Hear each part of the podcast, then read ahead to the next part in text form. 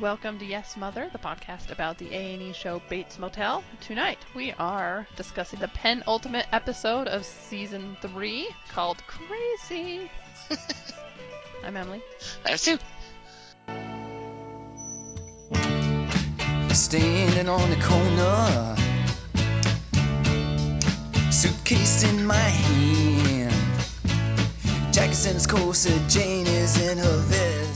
It was crazy. Me, I'm the comfortable man. Yeah, crazy. I don't know who was crazy, or Norma or Norman.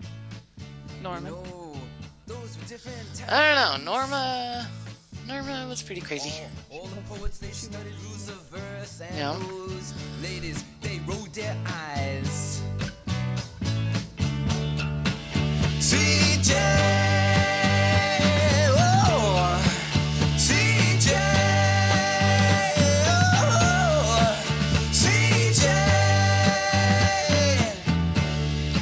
I'll tell you something, Jack. He is a banker.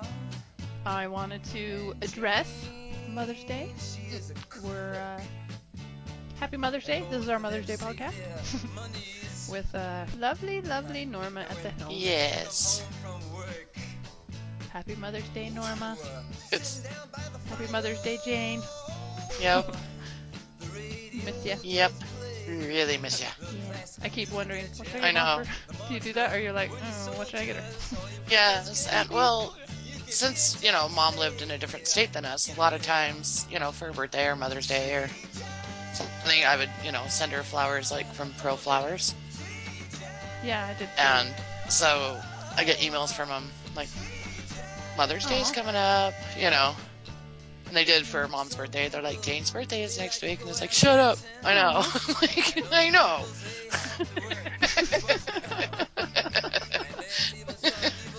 so, but they have really good deals, so I don't want to, like, not get the emails. Who is not sponsoring this podcast?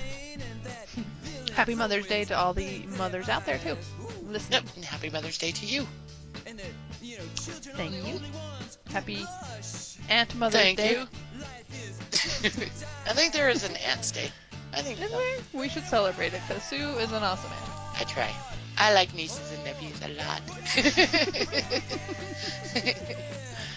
You got some good I do. Heavenly wine and roses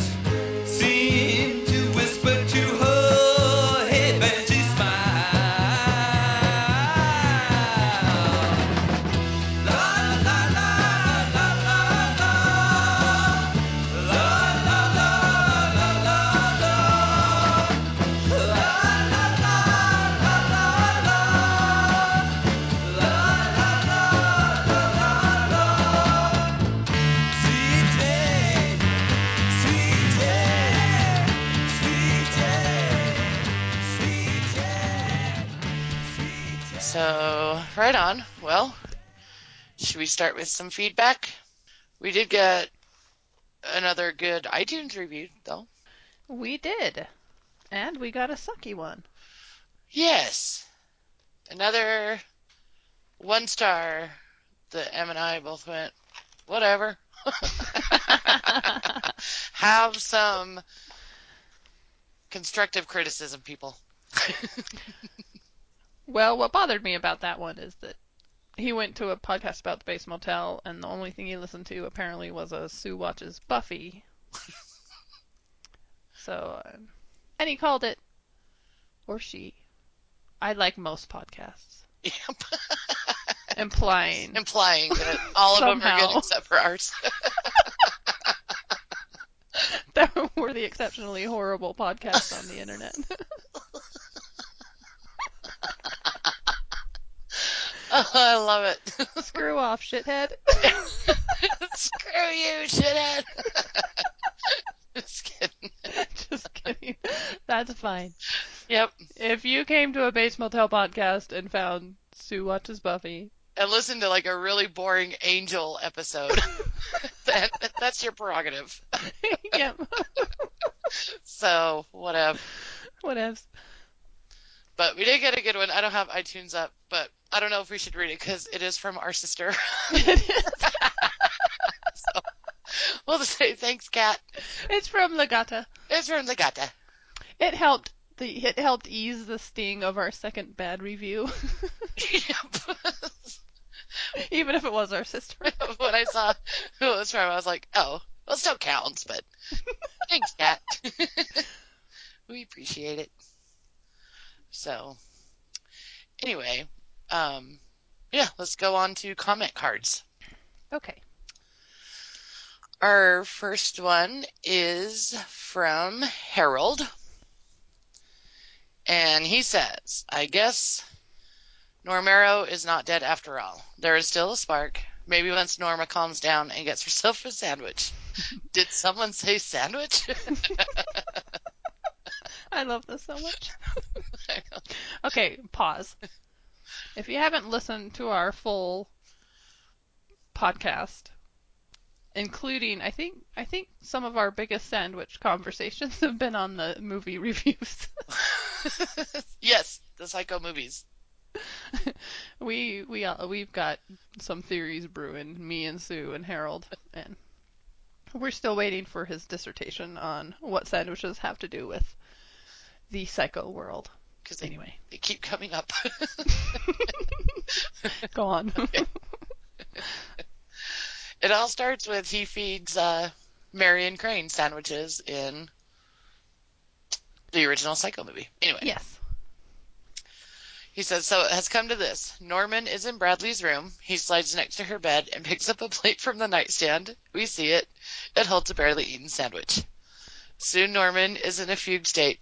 Sandwich, Bradley, bed. It all swirls together. is the sandwich the trigger? I love this theory so much. Why, oh why, Bradley? Why didn't you finish that sandwich? Was the mustard not spread smoothly on the bread like your mother used to do? Poor, poor Bradley. Do you think he spread the mustard on the lettuce he was when he made sandwiches that one time. for Emma? So yeah. go on. Your mother will never make a sandwich for you again. She has replaced you with an elliptical.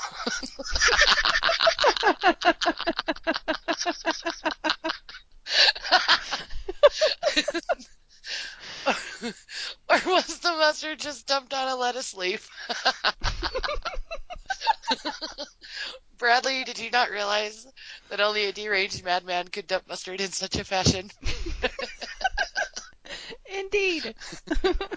Norman, poor Norman. What is it about sandwiches that brings out the crazy in you? a sandwich is just two pieces of bread with meat, cheese, or another filling between them. It has no other meaning. It is merely carbohydrates and protein.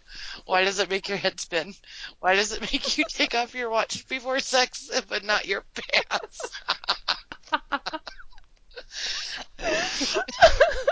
oh man, then Harold sorry. I think I just had a blackout. Was I saying anything? Um, Harold, do you have a sandwich in front of you? Oh. He says, anyway, I can't believe the season is about to end with so many plots still unresolved. I am thinking that there are going to be some cliffhanger type endings to some of the storylines. Kudos to Vera once again. She just has one um, awesome scene after another, confronting Bob, Paris, Romero, Norman, the pit. I can't pick a favorite. They're all great. yeah, there are a lot of storylines still going on, yes. which um, means maybe Bob will be in next season. I don't know. I don't think so. Okay, I have a big theory about Bob. nice. It falls a gun in Romero.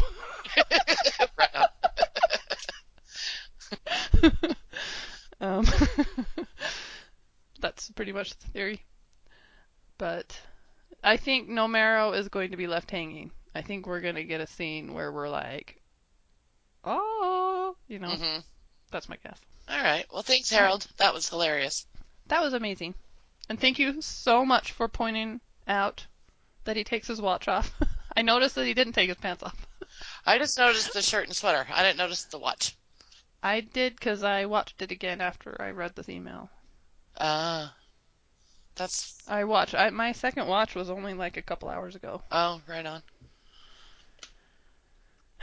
Anyway, it's funny. He totally takes his watch off, but not his pants. And Bradley takes his belt off, but not his pants. anyway.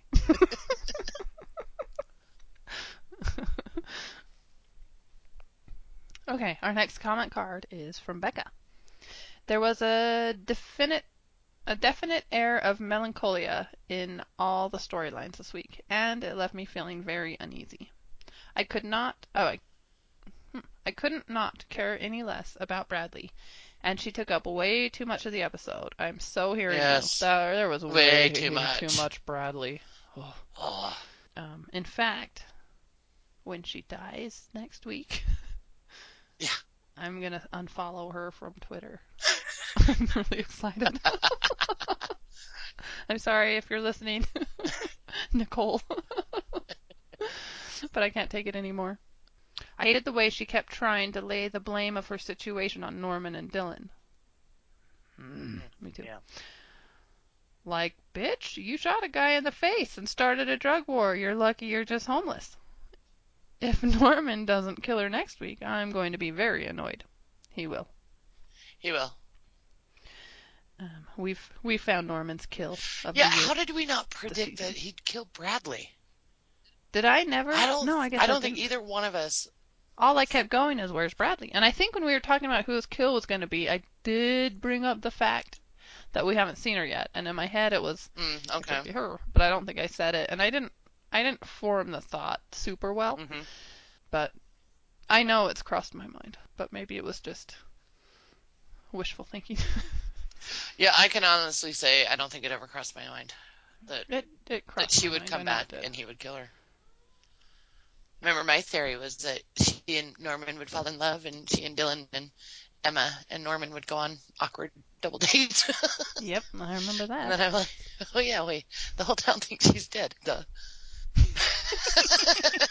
Forgot about that. Uh-huh. I'm not sure anyone alive still cares about her though.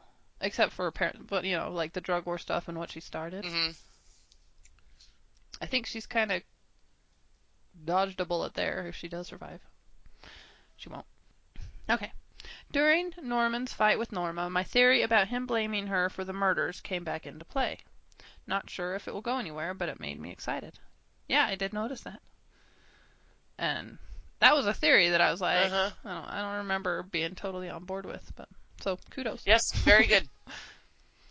I hate to say it, but I was on Caleb's side during the fight with Chick. That was some sh- shady shit Chick pulled. That was hard to say. I'm not sad Caleb's leaving, but I am sad for Dylan. I'm glad Caleb told Ro- Norma about his encounter with Norman before he left. I was so glad too. I'm like, Yeah, that was a big thing that happened to Caleb, and we haven't heard. He doesn't even seem to remember it. right, right. Because that was huge. And I'm like, that's got to have been like the creepiest moment of his life, right? yes, your nephew that you've never met is like, you molested me. and pulls a knife on him. it's kind of a big Yeah. deal. That would have been my creepiest moment. I think so. Not waking up in Eleanor's in your living room. well, that has not happened. but stop it. Sorry. Now I'm gonna have to put that story in the in the back of the episode. Okay, by the show's logic, fifty thousand dollars should be more than enough to get Emma's new lungs. I have a sinking feeling that it won't work out, though. I'm gonna add work to that, or take out the out. That it won't, though. Either one, take it how you want. The scene between Dylan and Emma was beautiful, but it somehow felt like a goodbye to me. I can't wait to see where the storyline goes next. Did it feel like a goodbye to you, Sid? um, no. No, not me either. Here's there was a little awkwardness at the end, and I think it was Dylan trying to process that Emma knows about Caleb. Caleb being his dad. Right. He got weird. He got. I th- here. What I think is that once he processes that information, dilemma is gonna be hot to trot. Yeah, because, you know, Because that is gonna be like the fact. I, I think he needs to process that she knows and that she's so accepting and cool about it right. that he's just gonna whatever smitten kittenness was happening until now is gonna like ramp up big time. Right, because that could totally be one of those things that would make Dylan kind of hesitate to get close to someone. Like, Yes. what is the point in our relationship that I spill this, you know? He may need to. He may feel like he just needs to go talk to Norman right now Right. and just cool it all, you know, square it all up, you know. Well, because, I mean, that information could possibly be a game changer for some people. You know? Yeah. Because well, could, yeah. couldn't there be some kind of genetic weirdness if they try to have kids, Absolutely. you know, and things like that? no wonder my charger wasn't charging. You know how they can like fold up? Mm-hmm. It had folded up when I tried to plug it in and just like stayed on top of the plug that was on the bottom. that sounds so air okay. Sorry. Um. Absolutely. Now Emma isn't planning on having children anytime soon, so or anytime at True, all. but it could still just, that's just one thing that might, skeeve you out. it, Right. it could totally skeeve you out. You know? Agreed. And I think it would kind of freak me out a little bit. okay, if it was me, it would be something I would really dread telling a potential love interest. Right, And almost feeling like I should tell them before we get involved. So, yeah. right. I don't know. Watch it again, Becca, with those eyes and see what you think. Yep. If you're a dilemma shipper, I say you have gotten nothing to worry about. Yep. For now. They're all gonna die. They're all gonna die, people. Okay. okay, so Normero. I'm a big Normero shipper, and I love that scene. But I was really creeped out by Romero trying to kiss her. So not the right time, bro. The close-up camera angle didn't help either. It felt very invasive. Oh, I loved it. I'm super glad that Norma put a stop to, and he backed off. I wonder how long the rift between them will last. I have my own thoughts. You can discuss leave it your that thoughts for now. when we get to that. See, anyway, great episode, and the promo for the finale looked crazy. Can't wait. Thanks, Becca. thanks, Becca. All right, and so our next one is from a new comic card sender inner, Kind of. kind of named Julia, and Julia. Julia, you sent us something last time, and we totally forgot to read it. Well, we weren't going to read it. We were just going to thank That's you right. for it because reading it would be incredibly self-serving. It it was a very it wasn't feedback. it- It, was I like your podcast. yeah. It wasn't about Bates. It was about us, and it was very very kind. And thank you so much, Julia. We appreciate it. We were at least gonna mention. it. Yes, And thank you for sending it Yep. in, but we freak. and to ask you, tell you to you know leave feedback. And you she did anyway. Yep. So Anyway. she says, "Hi guys, my name's Julia, and I'm a fa- fairly new listener of your podcast. But I started from the season two finale last week and have been recapping this whole season. I think y'all are hilarious, and it's so fun to hear two Bates fan casually discussing the show and having a few laughs. Listening to your podcast is the closest thing to chatting about the episode with girlfriends as it gets for me, being as I'm the only person I know who actually watches the show. So thanks. You're welcome, and that's that's great to hear because that's kind kind of of the purpose.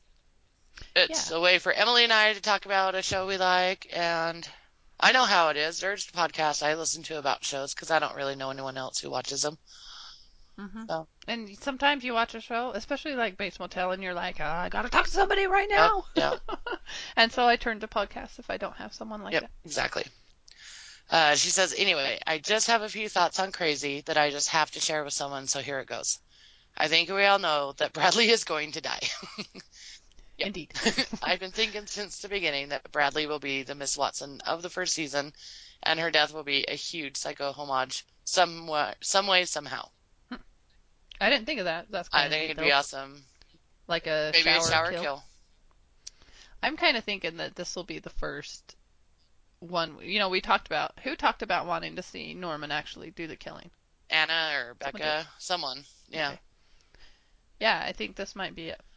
Yeah, I think so. Uh, maybe the homage will be the first car dump in the swamp or something. Hmm, Maybe. Maybe. Uh, she says, I think that Bradley will be Mother's first kill, and that the way they dispose of her body will be a big reference to the movie. Oh, yeah, like the swamp. I hadn't read this before now. Um, I bet Norman and or Norma dump Bradley's body in her car on the march. the one where Lindsay's body was found, like Marion Crane in Psycho. I'm sorry, I totally stole your thunder, Julia. I should have read this first. I'm gonna read ahead and say what I want to say. I was typing up notes. I didn't have time to read the feedback. He knows who I really hate, Caleb. Well, Julia says, I still hate Caleb.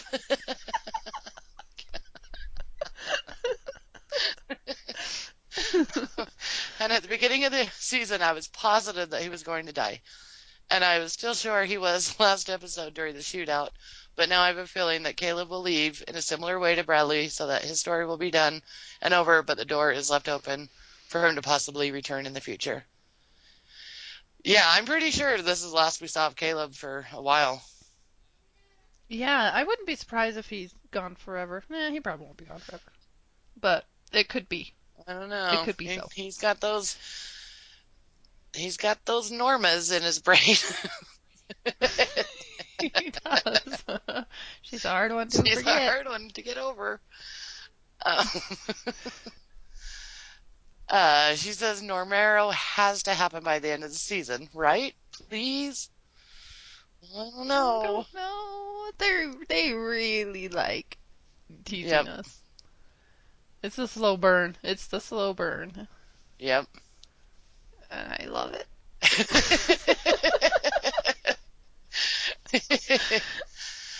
Uh, she says, I'm loving Dilemma, and I hope that they continue to tease that budding romance and ease us into the relationship as they've been doing the back half of the season. I think they will.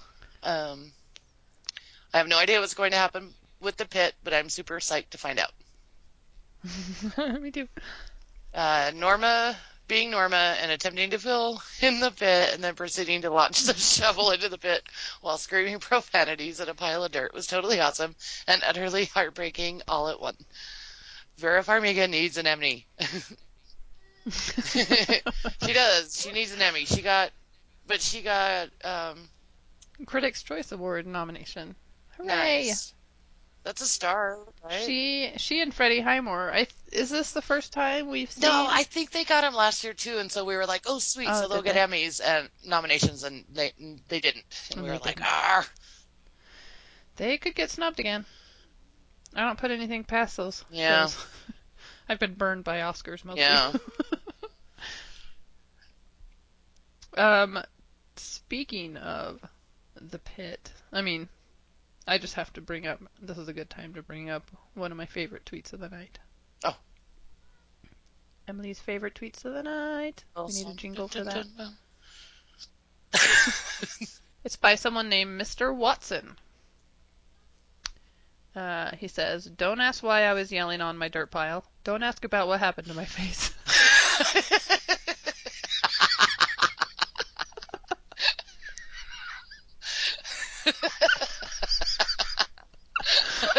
it's hilarious. Because they do kind of say that, like, she does say something like, I won't ask either, or something. Uh, she, he, he asked her about how she looked, and she's like, Don't ask. And I'm not going to ask either. Don't ask why I was yelling on my dirt pile. Asked about my face. Oh, that's a good one, Mr. Watson. Uh, um, okay. Julia goes on to say, Bob has to die because I just don't see him being a major player in the next season. I know that you two have mentioned this, but it would be great if he was the one that ended up in the pit. you dug your own pit. you dug your own pit.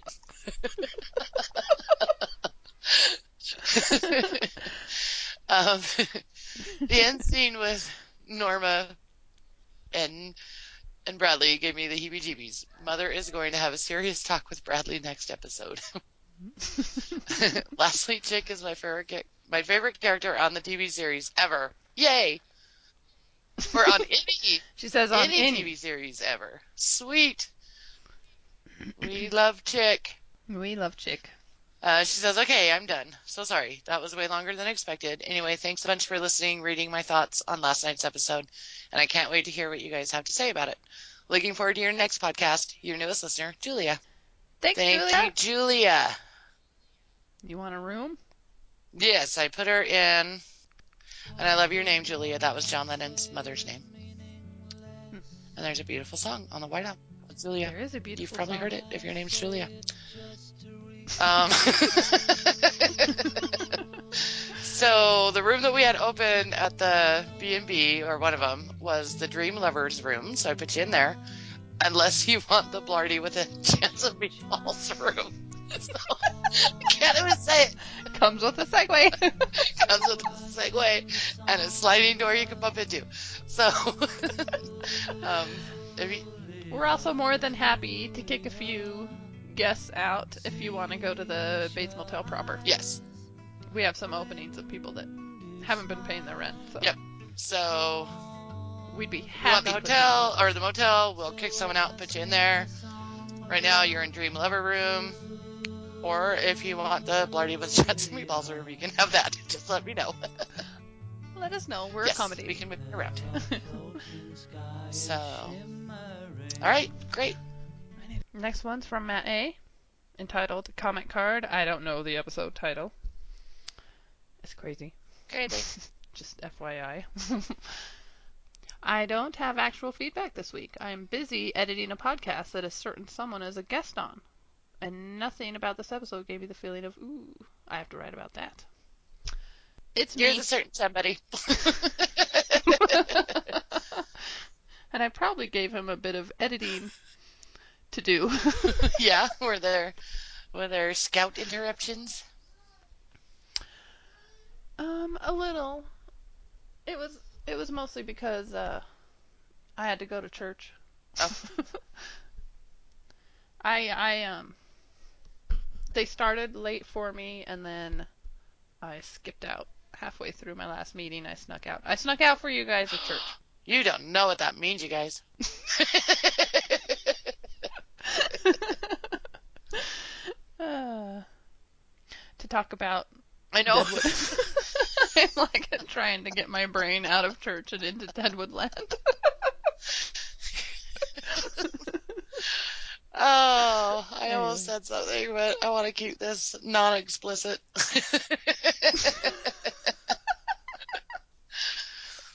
oh. Anyway, He says I can't make myself care about Bradley. yeah, don't worry about that.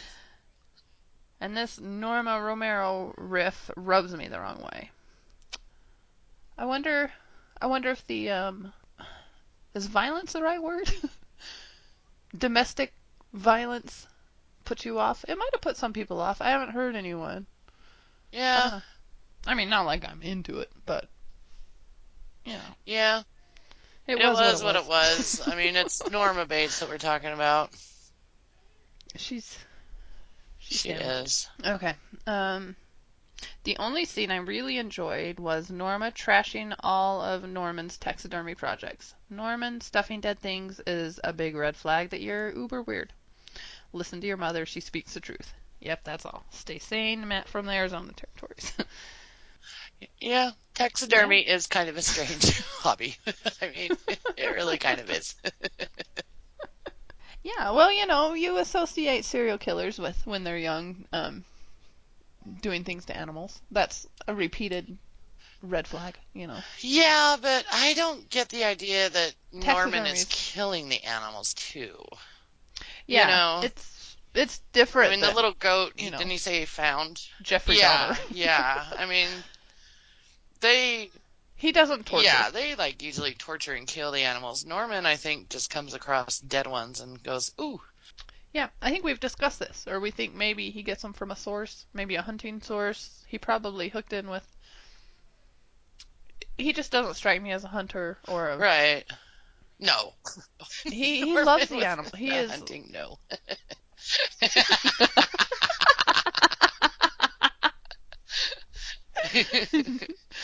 um, maybe Emma's dad hooks him up or something. Yeah, I think we discussed this. Like, he probably has a Yeah. source. So. Okay. Right. Thanks, Matt. Sorry you didn't seem to enjoy it much. Well, sounds like he's been busy. Oh, that's right. He is Editing. editing your guest appearance on Hooplecast. All right. Well, our last one is from Iggy. Her comic card is entitled Bradley, Bradley, Bradley. Crazy episode comic card. uh, she says, I love Bob's house. yes. Me too. Me, Legata, Matt, and the rest of the B&B gang TP'd his house. Bastard. Not going, guys. Nice. he is so passive aggressive, like a Roman king. He is so good at being a bad guy. Yeah, he's amazing. Um, she says, number one, does Bob already know that Romero contacted the DEA? I am of two minds about this. On one hand, I feel like nothing gets past Bob, hmm but on the other hand, he didn't seem to. I don't know. I mean, what day is this? I mean, like, Hmm. is this the day after the pit? The same day of the pit? Oh, let's. I think maybe our best. Okay, it's got to be the day after because Norman, night of the pit, Norman's running down the road, runs into Bradley. That's right. He puts her up for the night, and there's definitely day scenes. That's right. Okay. So, It's Bob is a day scene. So yeah, I'm saying so this is morning. like the next day. So, he might. I don't think he knows. I don't either. Um, she says too, Chick is an informant. That's why the cops arrested the other guys. Yeah, Well, that was weird. I know, and it's so funny Okay. because last week we were trying to kind of make sense of the scene, and I did the most throwaway comment and said, unless because we were trying to think of why those guys blamed Chick for those guys being in jail, and I said, I don't know, maybe he sold them guns and then called the cops on him. Right. And then after I said it, I Well, was like, we That's were like- thing to say. then when I listened to the podcast, I was like, well, that was so dumb. now I'm like, oh, I was kind of right. now you're like king. I mean, I don't think that's exactly how it went down. I'm guessing he was arrested or something, and for a plea deal, gave up names. I don't know, because did you notice how normal he looked? I think he's a long con. You know, I did notice that he looked normal this time. He looked totally normal. Uh huh.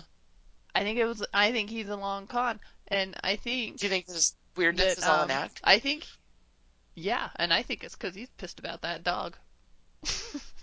this was like a long con to get back at them for shooting his dog, and that's why he was like, "I don't have a dog." Oh my gosh, already how messing with 'em. hilarious would that be? Oh, He's totally messing with him. oh, that's so funny. He totally could be. That's my theory. that dog's been driving you nuts. I know it has. It it really has. There hasn't been an episode I haven't thought about. And that was was that the first episode? I think first so. or second at least. Um Okay, so Iggy goes on to say, I like Funkle. He has been so good to Dylan and Norma. It's like he was there for a purpose, maybe to give closure to Norma. She has been assertive ever since, and also to help Dylan. I'm so torn, but I'm glad he left.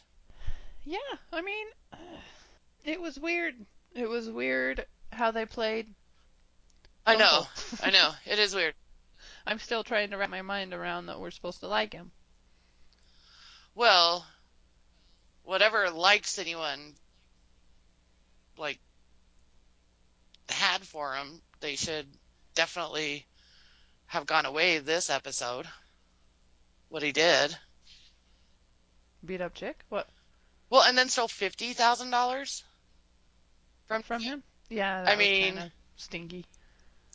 They were going to get paid twenty five thousand. So not only did he take money, he took twice as much, and then left. So Dylan's got to deal with it. You know, What I an ass. it that way. Oh, what a little coward! Yeah. I hate him so much more. Seriously, because I really think. I mean, I was gonna. I really think if he had handled this whole thing differently, I really think he would have gotten the money from Chick. I think Chick would have said, "My bad. Here, I promised you twenty five thousand dollars. You almost got killed. Here's your twenty five thousand dollars." I really think he would have. Yeah, well, I don't think Caleb is capable of handling anything. No, I mean he just comes You know, right up a- and which I understand. Okay, yeah, you did that was a scary thing, but you did agree to go on a gun run. Those are the consequences. I mean that that is a real thing that could happen. you know? Yeah, and he's making he is making a lot of ins- assumptions without letting Chick explain himself. Right, right. I mean, I know that Chick is the one that grabbed the gun, you know, Right. Right. And that um but I think he was afraid that Caleb, I think Caleb would have beat the crap out of him whether or not he grabbed the gun or not. right. Well, he's in his face and he's pissed. And he's making threats. Yep. So now he beats up Chick, takes fifty thousand dollars, so twice what they were going to get paid anyway. Did Chick not know they they should have shown some of that. How did he find Chick's money and did Chick see I don't it? know. Was he like, "All right, uh, well, I found 50. That'll take care of you being an informant or whatever." Right. I don't know. I I just guess that. I mean, Chick was he was beat up pretty bad. He was probably unconscious, and Caleb found it in the garage, you know, or his little workshop, Hmm. whatever. I don't know. But now he's he's left Dylan to handle it. He's a jerk. I'm so okay. Anyway, um, Iggy says Norma in this episode is a is in complete IDGAF attitude. I I, figured that one out. I don't give a f. Yeah. I called you Izzy though, so I just totally lost all my cred for figuring out IDGAF.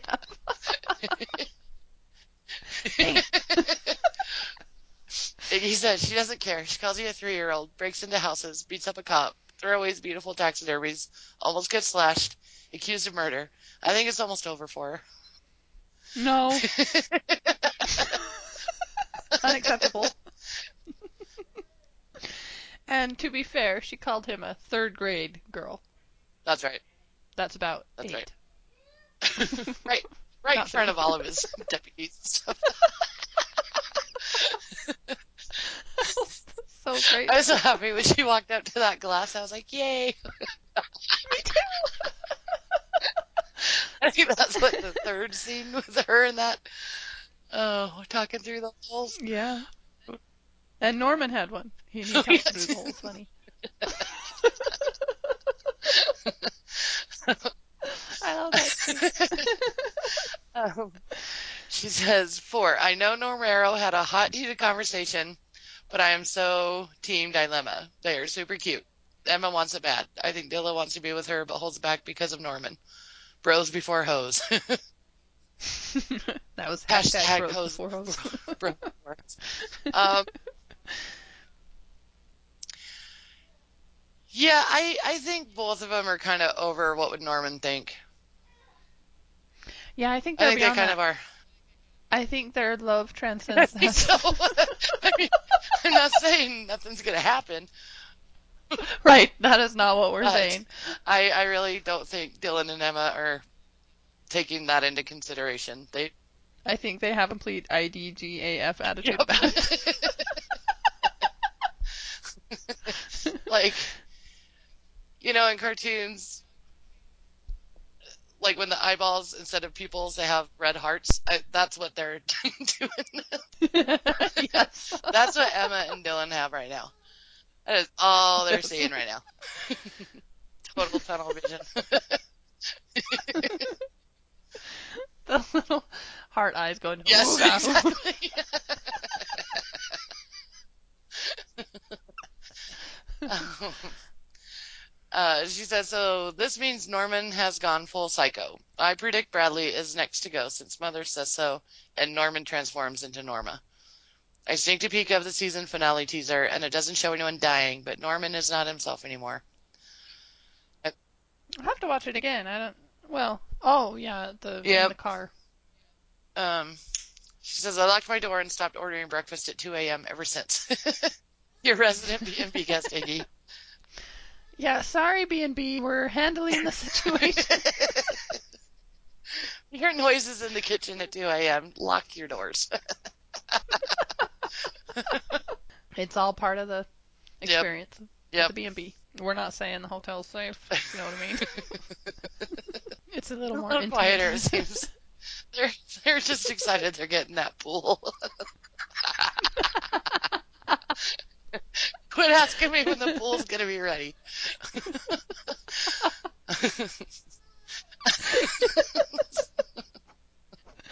And whatever you do, do not stand by the pit and ask and say, that doesn't Yes. look like a pool. We Don't do it. And for the love of God, have some respect for that fence.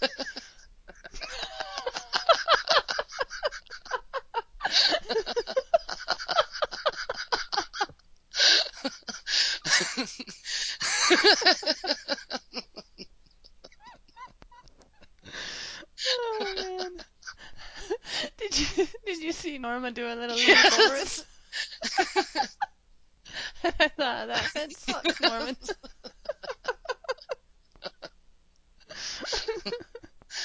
Uh, all right. Well, thanks for the feedback, everyone. yep. Thank you. So on to the recap. Yep. All right. Uh, so we open where the last episode ended. Bradley and Norma, Norman staring at each other. Uh, Norman asks why she is there and why she looks like that. So he thinks she looks toe up too. yep. she says because her life has been a living hell since she last saw him. Cuts to them sitting in her car. She says it has taken her a month to get across the country. He asked why she came back, and she says, You try living on your own without any money, without any parents. I don't know why you and Dylan let me do it. Norman says this is the one place she can't be. She's dead here. She says she doesn't want to be dead anymore. She wants to come home, and they drive off. I'm gonna do that after Bradley. every Bradley and Norman scene. It took you a month to get across the country. In that in that thing that- or in the yeah. scar, she says. I think I could get to Europe in less than a month without any money. you know? I mean, seriously. Yeah. I mean, for for a girl whose dad was like a drug lord, she's not very smart. Doesn't have any street smarts. I mean, God, a month. Oh, yep. yep, she's an idiot. I have a feeling, you know, Dylan or Norman gave her enough money to get by for a couple months at least. You know, pick it up. yeah. Pick it up from there. You shot someone. This is your life now. You know. Yeah, you made Yeah. choices. And by the way, that's awesome. Um, to blame Norman and Dylan for your really bad choices you made. That If you want to like lose us so Yeah. quick, that was exactly what you Yep. needed to do. You didn't have us in the first place. Although first season I kind of liked her. You know, Emma said, you know, she's too nice to even hate, and it was kind right, of true. right. She was the popular girl that was also kind of nice. I was upset with her for shooting Gil Gil, that's right. That was because that was so stupid. Yep. Yeah, She didn't even get the answer she wanted. She shot him before he could even give her the answer she was looking that's for. right. That's right. Ooh, all I know. feelings are coming oh, and yeah. I mean, They helped her, the, her get out of town. They gave her lots of money. And she's blaming them. yeah. I mean, I suppose there's the you've got to probably get a fake ID type thing, you know. But I mean, you can do that. I mean, I don't know.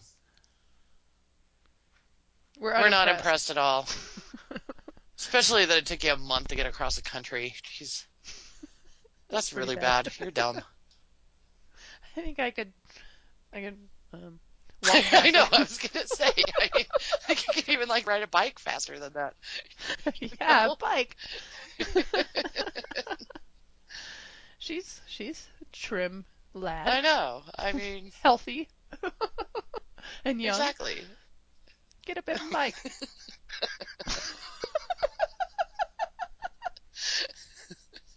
Even if she said like a week, I would have been like, a week? what a month. anyway. Okay, that's enough. Next, we see Norma pull up to Bob Paris's house. He answers the door and asks how the pool is coming. She tells him she will give him the fl- she will give him the flash drive. He asks if Romero talked to her. She says no, but what the professor told him was a lie. She tells him Norman had nothing to do with his father's death. He said he had a private investigator do some research, and it's an interesting case. He says Norman has a bit of a history. His girlfriend's father, Officer Shelby, he got that wrong. Um, that was me. Norma says that wasn't him. Bob says my mistake. That was Romero. Convenient. It Dylan. That's right. Um, shootout at the Bates It house. was Dylan. That's right. Norma tells him she will give him the flash drive, but she needs his assurance he won't bring Norman into this. He tells her that she doesn't get to call the shots anymore, but bringing him the flash drive would be in her best interest. But Romero may have to beat her to it. May have beat her to it. He says, You had him wound pretty tight around your finger, didn't you?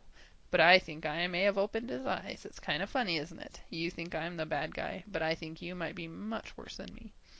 Now don't slip and fall into your pool. You may never get out. And he closes the door. This was an interesting scene. I, I did like Bob's giant fish though and I the did too. it was a beautiful house, cool. but oh, I'd feel really exposed. No, I'd be okay. I mean, as long as every you know, you had some privacy windows. Right. But yeah, that would have been cool. Especially when you're like in the middle of nowhere in like these uh Pacific Northwest Yeah. towns. Oh yeah, I mean the the view is probably beautiful. But Yeah. Yeah, no, that was a good scene. Norma is so defeated in this one, you know. Oh man. Yeah, she's. I don't know if we've ever seen her like this in a conversation with anybody where she's just True. I give up, you know. Yep. What do you want? Yep. I'll do whatever you want. I'm. Yeah. So, did you notice Bob was very amused when she first shows up? And he really, to me, he really took a, a turn um, after she gives him an Mhm. order. She, let's see, what did she order him about? Something about Norman. Not No. bringing Norman into it. Like you get the flash drive, but anything about what you know about Norman stays out of it, you know. And she said it like she was giving him an order, and he pauses for a long Mhm. time. And when he comes back, he's different. He didn't seem as amused. He seemed hard, and yeah, it was just interesting. His demeanor just It did change. Yeah. When he told her, um, "You're much worse than me," I took that as a head game. I don't think he really believes that. I don't quite know what he meant by that. Because he can't mean, look at all these people that have shown up dead that have known you. Because these two girls are dead, presumably because of him. So it can't be that. he's you know he's led you know if he doesn't get his hands dirty he led torture of the psychiatrist Right. yeah. he killing these girls which honestly i felt like i needed a little more of that that seemed like it dropped Kind of. you know kind of the stuff that harold was talking about last week i thought that that was very convenient and got us wrapped up into it and it just meant Right. nothing that when i think about when i think about that maybe it's because we we got all excited about like a dangerous game situation and all of that. And it was just totally dropped. It was just a means to get Norma to have the Right. flash drive. Anyway, so he tells her that he thinks she's worse than him right after Yeah, but the way he kind of accuses her of just having Romero around his finger. around finger. her finger. Yeah. her finger. I don't know if it's just a head game. I think I think he really kind of meant it somehow. I just Huh. don't know what he's referring to. You know, is I don't know because he says it after his demeanor changed, and hmm it just That's true. It still felt like it seems sincere to me. But I don't know. Maybe that's why he's so good. Yeah, I don't know. I saw I I watched it a few times thinking you know, I just kind of rewound the 10 second thing. There's a little 10 second Mhm. rewind on my player and I just watched that a few times and I just thought, boy, I can't I maybe I just can't accept that he could actually think that. And it just seemed like a good head game to play on Mhm. Norma. And I know he likes to do that. Right. Well, she's down. It could be just him kicking her while she's down. You know. Yeah. I don't know. What do you guys think? Yeah, what do you guys think? Let us know. So did you notice with the opening sequence it goes right into Chick with the yes, I thought that was blue? That cool. was interesting. Um, yeah. So next, so there's the opening sequence, and then we see Chick welding, and Caleb walks up yelling at him and tells him they barely got away with their lives. Chick asks what happened. Caleb says he knows what happened. Chick says no, I don't. Caleb says says he set them up. He tells Chick he is an informant playing both sides, and they are onto him. Caleb says they were going to kill Dylan to send him a message. Chick asks if they killed Dylan. Caleb says no. Chick says, thank God they didn't kill Dylan. Then Chick says, I'm sorry. Now where are my guns and money? Caleb says there are no guns and money. Chick says, for all he knows, they never even made it to Canada and sold his guns in the States and came back with this story. Caleb says they are done talking. Caleb tells Chick he is going to pay him the 25 grand for the job and he should be grateful he isn't the man he used to be. He is willing to take the money and not put a bullet in Chick's skull. Chick says, You've got the gift of wit. I'll give you that. it's hard to find these days.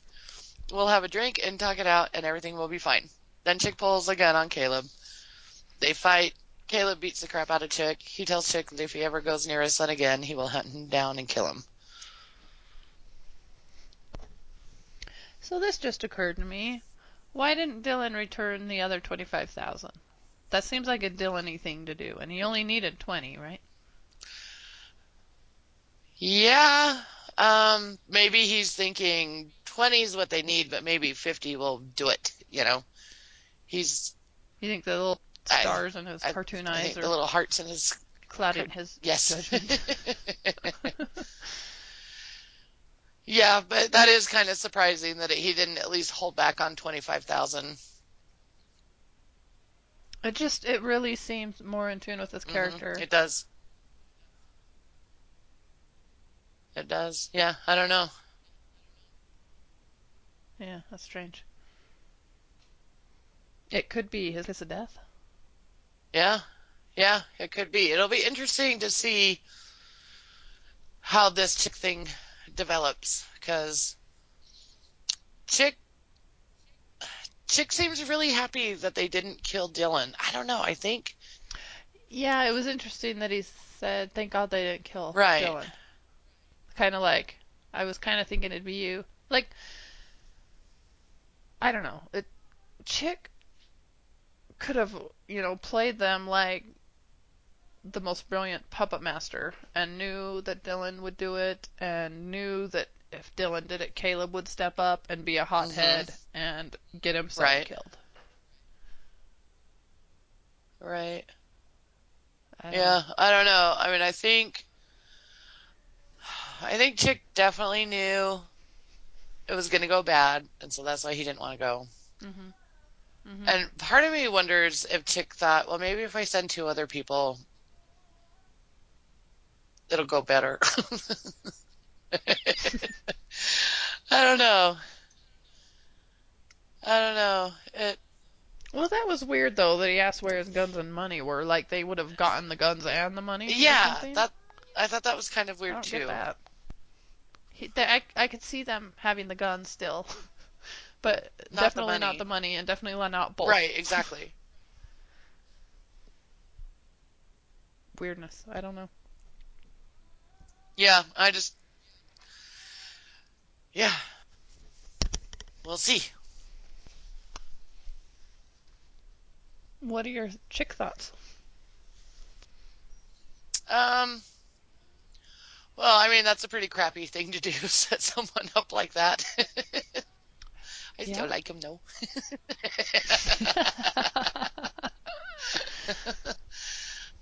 He's still He's chick. still chick, but you know, you're right though. He did seem a lot more normal in this scene, which is interesting to think about. Like, who's the real chick? You know, Yeah. does doing his art because he's obviously building a sculpture or something. Does that kind of put him in some sort of zen, and so he seems normal? I don't know. Or is crazy? I don't know. I kind of like my theory. That It's a long con. I like it too. That the crazy is just a game. Okay. he like goes to his wife or whoever she is and is like, "Okay, let's Yep. crazy me up. Those guys shot my dog. I'm getting them back." this is all over a shot dog. Oh man. That'd be amazing. All right, should we move on? Right. Yep. Next, we see Emma closing up the office, and she sees Dylan pull up. He walks up to the pit, and she joins him. He asks what it is, and Emma tells him it's a pool. Dylan says it doesn't look like a pool, it looks like a bomb crater. Emma asks how the delivery was, and he says no good. He says he better go shower. He's been Oh. stuck in a truck for t- 72 hours. She says she didn't notice. She has tubes stuck up her nose. Yep. That was cute.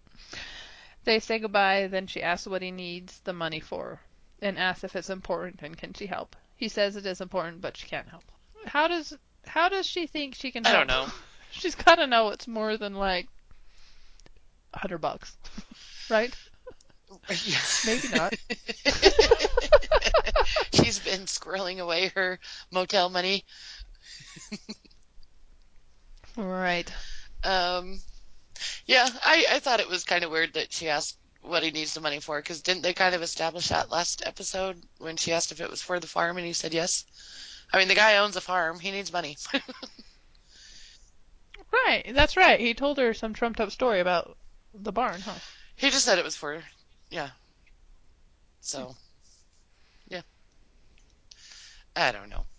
So next we see Bradley and Norman pull up between some trees a little down the road from the motel. He tells her she can stay there. She says thanks, it would be nice to have a shower and sleep in an actual bed. He says to make sure his mother doesn't see her because she thinks she is dead. Wouldn't Dylan's farm been a better place to hide her? Um, probably, but of course Norman's gonna go to the hotel. He's the manager. it just seems like such a bad idea. I mean, his mother is Norma Bates. and how many people have they hit at the hotel, and how well has it, it gone? It doesn't go well. I mean, It doesn't go well. you would have to like stay in there with like never turning on any of the water or a Mhm. light, which she doesn't do either. You know, he brings sandwiches down to her. I mean, I know Norma's got a lot going on, but she's still, I don't know. It's a bad idea. Yeah. Dylan's farm would have been made much more sense because Dylan knows she's alive. Yep. Yep, yep. But it didn't surprise me at all. He chose the hotel. But it it would be actually better if there was at least one guest. Right. I mean, Because then, because that's how Shelby Shelby knew is that Zhao ran Right. the water. right, right. This is my season one rewatch. They should have. They should have just pulled her car up into the parking lot and Norman's like, we have a guest. It's none of your business. I'm the manager. Sure, yeah, You know? are right. She wouldn't have Probably looked not. twice. She's got this flash drive going on. That's right. so, um, next we see Norma pull up to the police station. She walks up to the desk behind the glass, and Romero is back there. She asks why he hasn't answered any of her calls. He says because he didn't want to talk to her. she says, whatever. You want to act like a third grade girl right now? That's fine. An officer that was back there opens the door and leaves, and Norma grabs the door and goes in and says, You know what? I can't control the universe. I just want that stupid flash drive back. I love how she takes that opportunity when that guy's leaving She just just burst through the door. goes back there. She's yeah, she is uh she's She's Norma. she's all in. Yep. She does not give a crap. She has no boundaries. he takes her to the back and says, You need to keep your voice down right now. she says, I understand that you're upset with me. All I can tell you is try living in my shoes for one week and then get back at me. nope. We will happily stay sheltered in our own lives. then she says it's not her job to try and get him to like her. It's just her job to get the flash drive back. Bob wins. I love how she, she just gets this look on her face like, I don't give a crap if you like me. You know what? It's not my job. She says, Bob wins, I lose. I don't give a shit. he says, You talk to Bob? She says, I just want out of this. He tells her she is out of it. He's taking care of it. She asks what he means. She says, You just don't get to take care of it and not tell me what that means. I am the one that gave it to you. He says, Well, live and learn, Norma. Be careful who you give things to. And we are done talking about anything. And he walks away. He's Hmm. not very happy.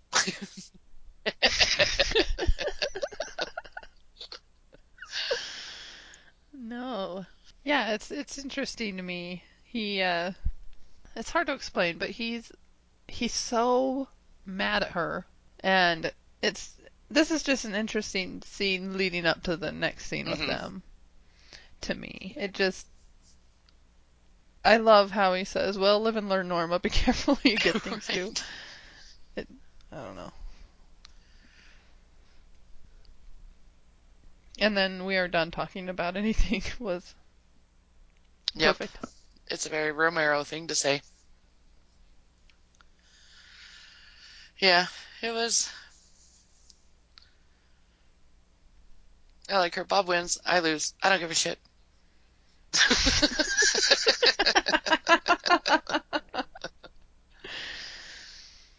and he seemed interested that she talked to Bob. Yeah, I don't know. I just I want to know. I want to know in Norm in uh, Romero's head. This whole episode for real, but Well, and it's Norma is just uh, she, it's this is just so typical of her. Like, okay, you got yourself entangled in this huge mess, and you think you can just get out of it without, you know, I don't know. oh, she's done this many times Yeah. over, you know, in front Right. of us. Just She is. We I know that we talked about it like last season. She's one of those people that thinks if, because she told someone to do it. Like if you speak with an authoritative voice, that's then right. you She was telling Emma um, about trying to get cupcakes to stop to smoking stop weed. smoking That's pot. right. That's right. And she's like, you just need to speak with an authoritative voice, and you know, like that doesn't work with everybody.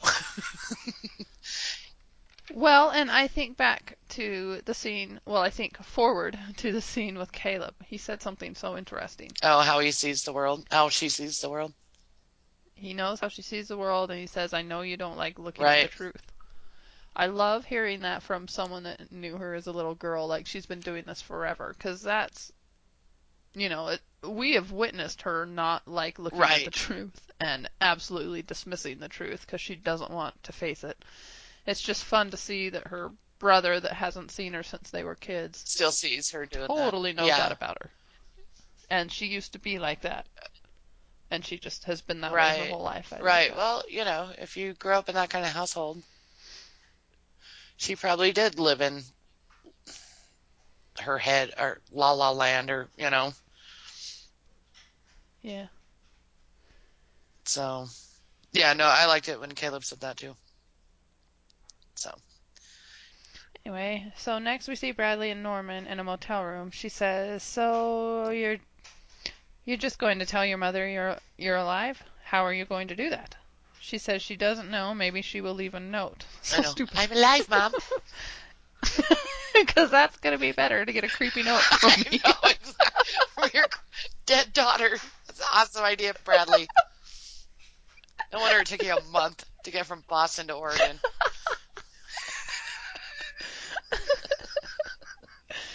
In a car. Couldn't you have sold that car for a bus ticket? I know, that's the thing. Just like, taking the Greyhound. take the Greyhound.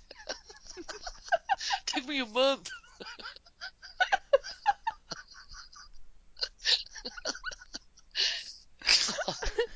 She's so stupid.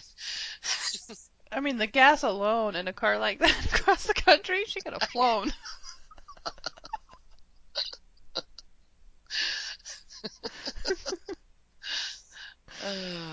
Oh boy. Okay. Um, she says maybe Norman can do it. She says Norman doesn't have to implicate himself. He doesn't need to say what part he played in it. He says, "My part in it all?" She says, "Yeah, we can keep you out of it." She tells him she has he has a sweet quality. He comes off as innocent. She thinks he can ease her mom into it. He says he will try. Yep. I don't I don't think I've ever paid attention to that scene. Both times I watched it, that just is not ringing oh, bells. oh, really? I thought it would start to, but nope. I, I know they planned to go to her house or something. this was the scene. Huh. And yep, That's we won't funny. implicate you. We won't we won't say what part you played in it. It's like you came into his bedroom in the middle of the night because you just shot a guy and asked him to help you clean it up and get her out of town. That's the part he played, you know. Right. It was all after the fact. Well, maybe she just means to, like, get in trouble for helping him cover up her, Yeah. su- to, like, fake her suicide. Okay. Yeah. True. Is what comes to mind. Yeah, but still, I mean, just the way she talks to him, she's really putting this on him. Oh You know, yeah, Like I wouldn't be in this yeah, position if really it wasn't for you. me. You know. So which is just a bunch of crap. What is her deal? She's like, ugh, I don't. I hate this Bradley. Like, she got some world weary street smarts. They just did not do her any Nope. favors. Nope. I mean, it sucks her da- dad died the way it did. It it really does suck, you know, but. She mm. she has done this to herself. This did not need to happen to her, you know. No, not one bit. She got all weird about how her dad died. Oh, she got all weird about the Blair Watson thing. Well, B. Right. Which would weird you out. I get it, you know. But Yeah, but it doesn't have to come to this. know. nope. Uh, she's not too resilient. so, I'm trying to think. That was season one, where she just wanted to see her dad's desk and kind of had Dylan right. over. And she found those letters from B. She found the letters. And then season two opens with her, like, on a suicide Right. mission. Like, drinking while driving. Driving really fast. and- like, physically, yeah. And then jumps off. Does she? She does jump off. I the think she bridge, does. But she yeah. doesn't die. And, but the next we see her, she's been put in a oh, hospital. Oh, that's right. and then that's it's after she gets out of the hospital. She's all weird. Yeah. I don't know. We don't really know the dynamics between her and her mom. They didn't seem that bad. No. They didn't. but they sure do now. She's just blaming her mom too. She's blaming everybody Right. but herself. Right. I mean, she did go through a lot, but I don't know. I I won't be sad when she gets killed next week. no. In fact, I'm gonna celebrate by unfollowing her. so anyway, okay, so uh, next we see Dylan walk into the cabin. There's a bunch of cash on the table. Caleb is there and turns around, and his face is all beaten up. Beaten up. Dylan says, "You killed him." Caleb says, "No, I didn't kill him." Caleb says there is almost fifty grand. He got mad and almost killed him. He wanted to, and the bad news is Chick is going to come looking for him, or the police will. So he's got to leave. He tells Dylan that he should stay at his mom's until they see how things go. Caleb says they earned the money and he screwed them over, so he had to get it. Caleb says he is going to go stay up some road and no one will find him. He says it will be a while before Chick is up and about, and when he does show up, to tell him that Caleb has been gone for a while. Dylan says, But you're going to be there, right? You're not just going to take off? Caleb says, Of course I am. Then he hugs Dylan and leaves. I think Dylan knows that that's the last he's going to see of him. Yeah. Yep. So, yep, Caleb, you suck. Yeah. That. Not real cool. No. No, because he's leaving his son with a really mad guy that just got 50 grand stolen from him. Yeah, he doesn't even seem to consider the fact that Dylan is kind of implicated in all of it in Chick's eyes. like, oh, oh yeah, Caleb left, you know, with all the money. Yeah. It just. It's like he's taking all that for granted that Chick's not going to care at all. Right. And not.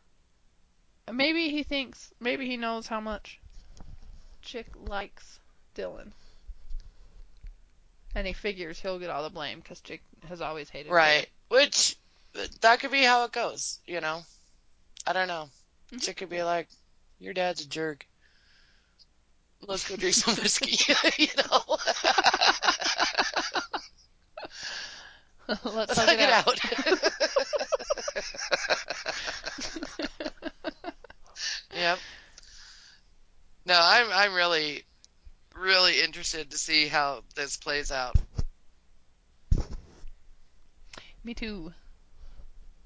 Because he's not going to be down for long, because there's got to be some resolve to this. Or at least continuation of it next episode. Or next season. Chick can be a next season. He could. And I'm not saying he won't be, but something's going to happen with Something will yeah, they episode. won't just not do anything next episode. Yeah. But we'll see. Alright, next we see Norman walk into the house. He can hear noises in the basement. He goes down there, and Norma is down there throwing away all his taxidermy stuff. He asks what the hell she's doing. She says they need to get rid of all that stuff. He says no. It's important. It says work. She says not to fight her on it. It all has to go. He asks why. She tells him someone might reopen the case into his father's death, and if he has a hobby like this, where he cuts up dead things, it might look bad. He says because it would make him look bad, sick, crazy. She says yes. he says, so all these things that I've made that I love that are beautiful, we are going to just trash all these because we are afraid of how it will look.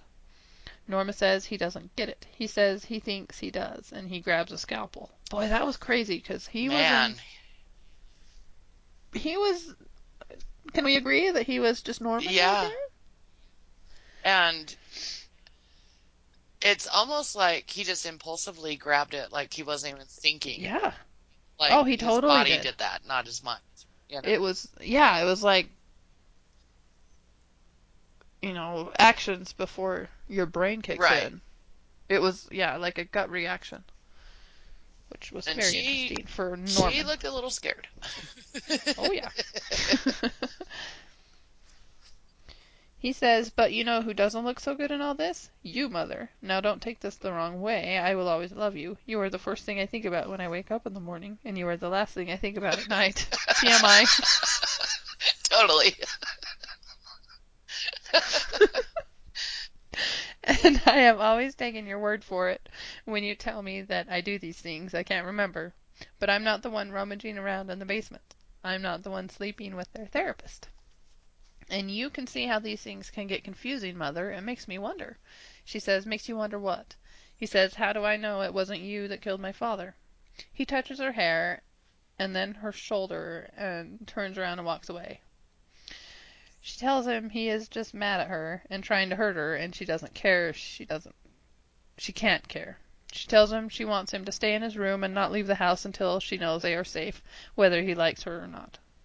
Totally parenting Yes. moment in a very non-parenting moment. Norma's the best. He says, "Of course, mother," and he goes up the stairs. You're just mad at me. You're just trying to hurt me. It's like, Now go to your room and don't come out.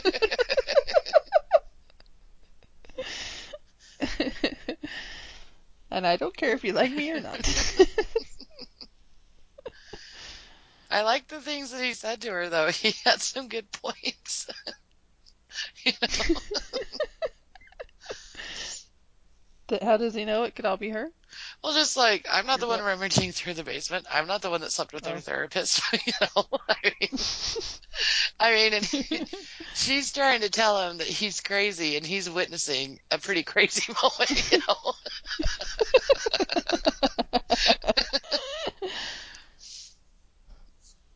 and how does he know that he's the one that killed her and that she, it wasn't her? You know, his dad. yeah. He's got a good point. um, And when, you know, scary things are happening to you and uh you want an out, that might cross Yeah. your mind. Although he does know he blacks out. he does. I think He does. he knows. He does. I think he's just. He just wants to save his taxidermy stuff. right. You think they could maybe make a deal that they Hide it. Yeah, box it up for a month or so while this is going on. Yeah, till it blows don't over. need to throw it away.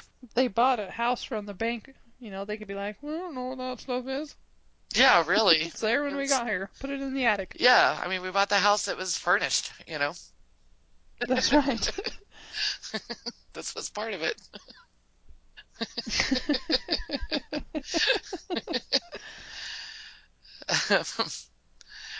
so, next we see Bradley and Norman in her car parked near her house. We see her mom and some man walk out of the house and leave in their cars. Bradley says she's replaced my dad already. Norman says they should come back another time. Bradley says she has to go in there and gets out of her car. Bradley finds a key hidden under a candle outside and goes in.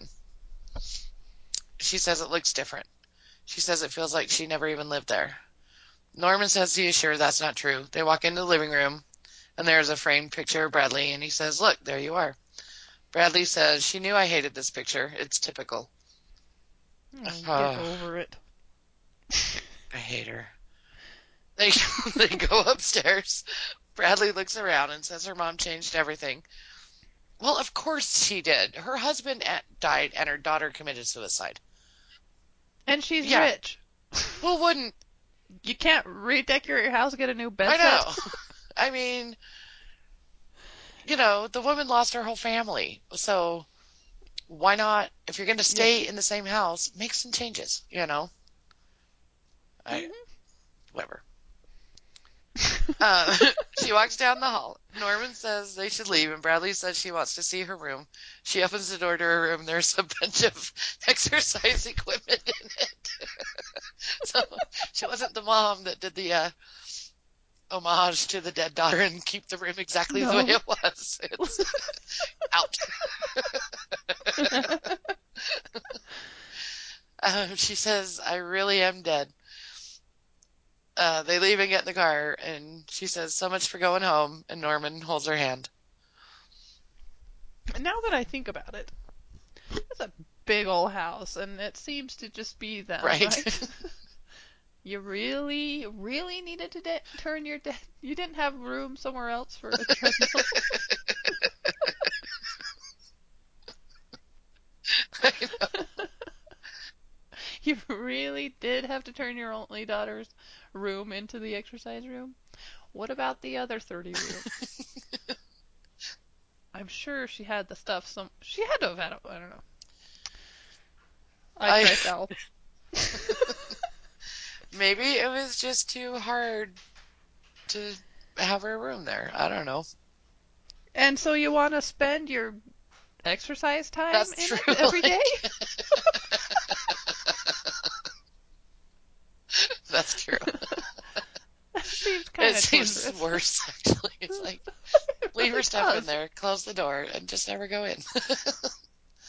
or when you're having a moment, go in, you know. But yeah, you're right. Or turn it into a guest room, at least looking room, if that's what you need to do. I don't know. Maybe this new guy is a total a hole, and maybe, Maybe. it's him.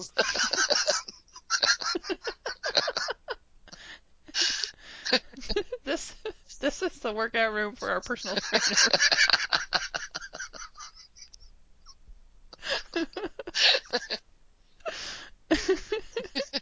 this is the nannies. they don't even have kids. it's the nannies workout room. our, our workout room's in the other room.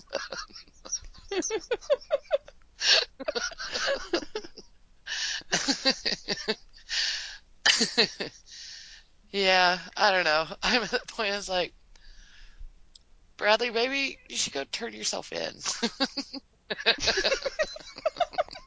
They'll give you a place to sleep and some meals, you know? yeah. Just say, all right, I faked my own death. I killed Gil. Put me away. She'd probably do like 10 years, you know? Did they find out it was her? I don't think so because I think they still think it was the other drug people. Right. I don't think that was investigated at all. No, I think it was all just assumed because they all just started killing each other. I think she could say, "Yeah, fake my own death. I was crazy." I mean, she just got out of an institution. She was depressed. She was having a very bad Mhm. time. I just, I just don't think, I don't think she was ever even considered, I don't think so. And that would be the problem, right? But now she's just like, "Oh, woe is me. My mom changed everything in the house." My NSYNC poster's not on the wall anymore.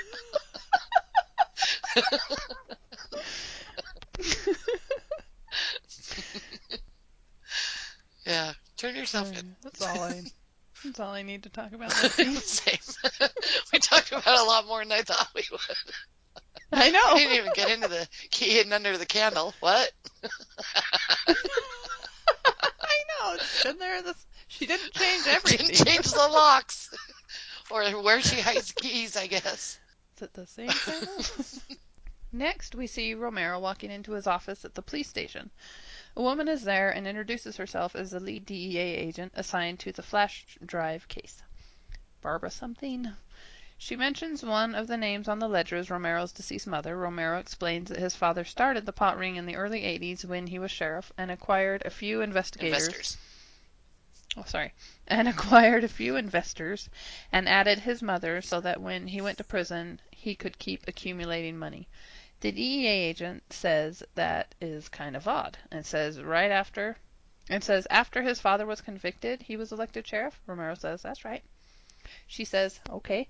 He says okay what? She says it's just surprising. She would think the citizens of the town would want to distance themselves from the revelation of a convicted felon the relation, sorry. Good grief.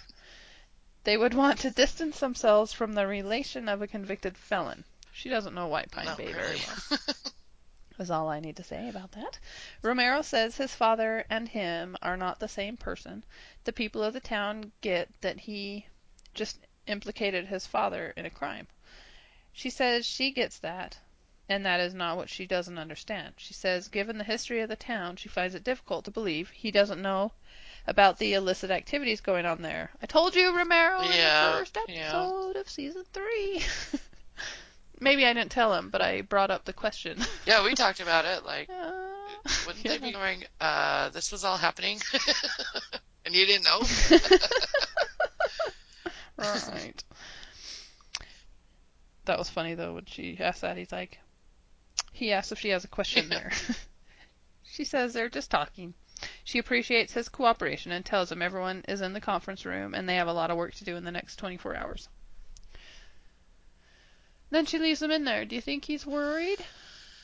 I don't know. I don't know, because, I mean, she's got a good point, you know, that it would be hard to believe that all this is happening and the sheriff knows nothing, you know? And that his dad did it first. Yeah, I mean, we get that backstory. So Romero's dad started the whole drug thing. Well, yeah, that's Mhm. interesting.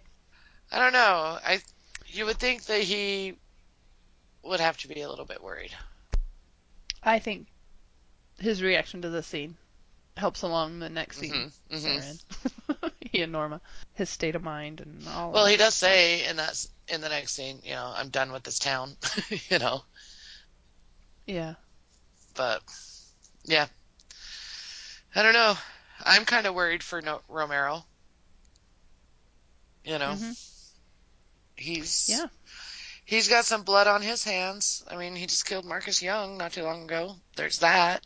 Yeah, I I have a lot of thoughts about him turning in that chip. Um, how much of a heat of the moment thing it was when because of Norma and what he didn't think through Mhm. about it. Because he's got serious blood on Yeah. his hands and serious. It's it it could be really bad for him. Yeah, and he can't do the old "this is what the story is" to the DEA agent. You know. No, and because I just, I would think he'd just, you know, and I think I was saying this stuff in the first season that he would probably want to keep as low profile as he possibly Right, can. right. right. And, you know, obviously he already got by with all the drug busts and the pot burning, you know, the DA coming in and doing that. He wasn't implicated or, you know, hmm so to hand over this flash drive to the DEA might have been a bad move.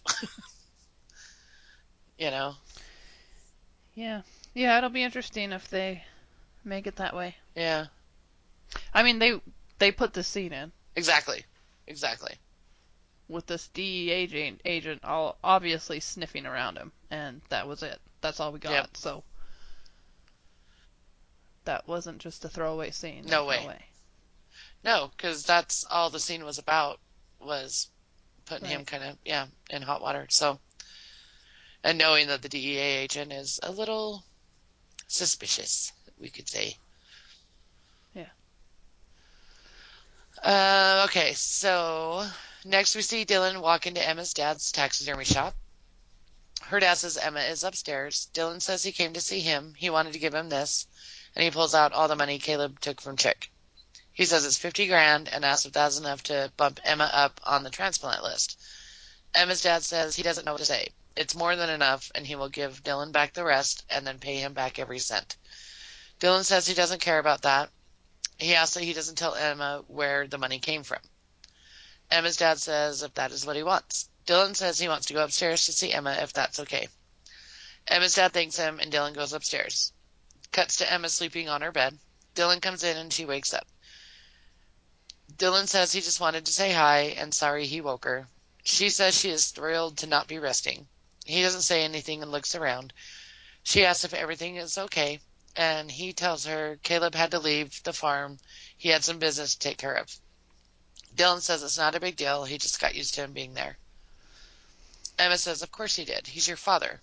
Emma tells him Norman told her last summer and to not be mad at him. He was just worried about him. Dylan says, I'm sorry that you know that. He says it took him a long time to wrap his head around it, and he can't imagine what she thinks. Emma says, No, we come into this world the way we come in, and it's not our choice, but at least we are here. He thanks her and says he has to go and leaves. Cute little scene between the two. Yeah, it was cute. And now he knows that she knows. Yep, So we already kind of talked that through. we did. Um. So Dylan's Dylan's dad's a lot less threatening when he when he isn't threatening. Emma's dad. yeah. What Yeah. did I say, Dylan? I was like, let's not talk about Dylan's dad. I hate him. I know. Yeah, he he seemed really nice and really grateful. Yeah, no, I don't know him as a bad guy like a lot of people do, so I wonder what they thought of this scene because I just thought, I he played it awesome. He was like short of Right. breath. It like took his breath away. Oh, sure. I mean, this kid comes in and says, "Here, here's fifty thousand dollars. All your dreams can come true now. your daughter might live." You know, that's huge. And I'm sure there was probably his Evan's dad's probably going, "I wonder where this came from." Nope, don't care. you know. The little shush happened in his brain. Yep. I do like that he didn't ask Dylan. I like that he just accepted the money. I You do too. I like that he shushed his brain.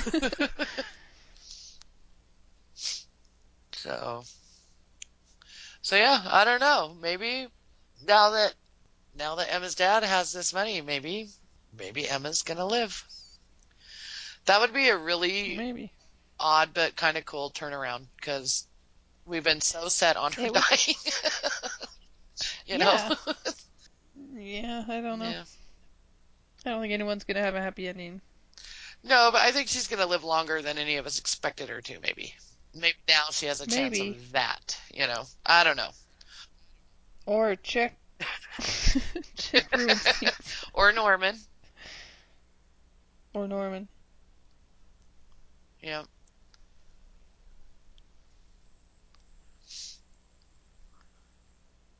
I don't know. I don't know what they're gonna do. I'm excited to see because now, now he's got the money. Now she could have a lung transplant. It'd just be interesting to see. Like she gets to transplant, she's all cured, and Norman kills her. oh she just dies in like a dumb freak accident. Car accident on the from way the home. hospital. We're awful. Yep, we are Yeah. indeed. All right, you want to move on? Yeah. Okay, next we see Norman and Bradley sitting on her car. He asks what she is going to do now. She says she has no idea. She doesn't want to be alone anymore. Norman says he better get back to his mother. it's, it's like one of my favorite Norman moments ever.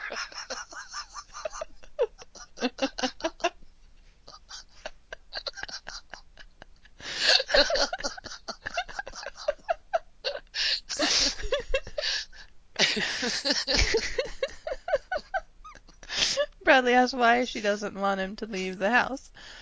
Norman says she thinks something is wrong with him. Bradley asks if there is something wrong, and Norman says yes and leaves. I just, I love this scene so much.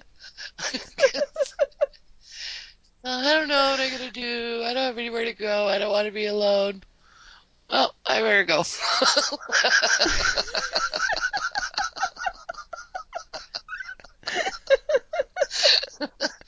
Made me laugh so hard. uh, is there something wrong with you? Yep. he just walks off. Oh, one of my favorite Norman moments. Okay. Next, we see Norma going through a desk at Romero's house. Romero pulls up, and he can tell someone is in his house. He sneaks in with his gun aimed and sees Norma and says, You've got to be kidding me. Norma, Norma tells her. Okay, Norma tells him her son isn't going to prison because some rich pervert killed two women and is dragging her into this. it's, a, it's a way to look at it. It's totally a way to look at it. It's like, hey. Remember those two girls that got killed? that's that's why Norman would be going to prison. It's the only reason. Oh, Norma eyes, Norma goggles.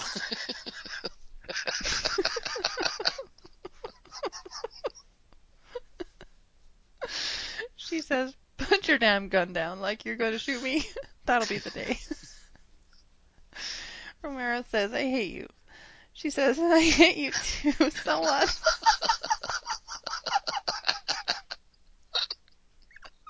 They're just like little kids. They Oh. love each other so much.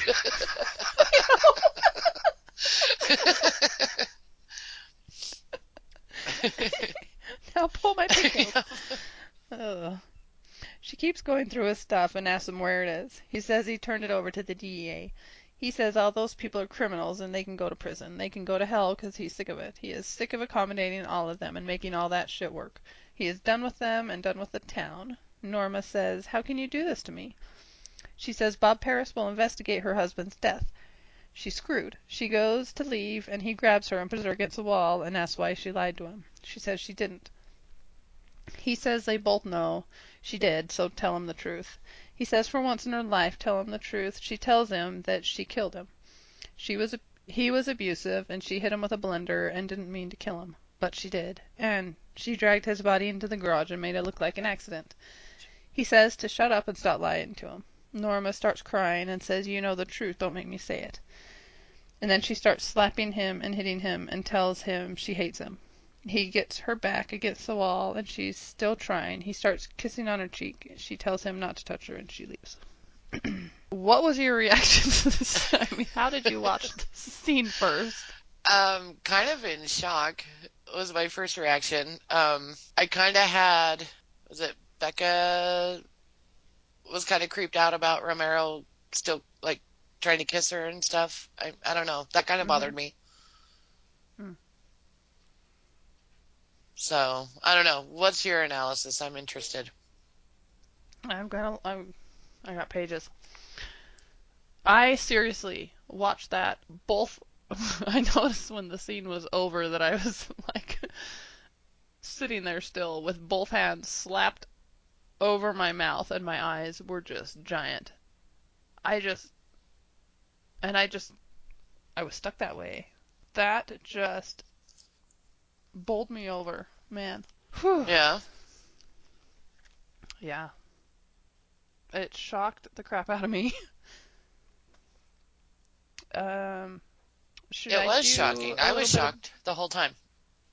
oh my gosh, I could not believe it. There was a little interview, and I'll link this article. Um, TVLine.com talked to Vera Farmiga and Nestor Carbonell about this scene, and it was just a Q&A, and they talked about it, and it's awesome. And she's really hitting him. They made the choice Mhm. and it shows she took a picture on her phone and it shows the picture and it's bruised. Her knuckles are bruised. Oh wow. The inside, she's it shows palm up and her knuckles are bruised on Oh the my gosh. Yeah. Wow. And they were pretty they were pretty cute on Twitter. In the article he talks about he was like asking for it, really trying to get him get her going. And and you know, wanted her to really hit him and kept saying that it's like kittens oh my gosh.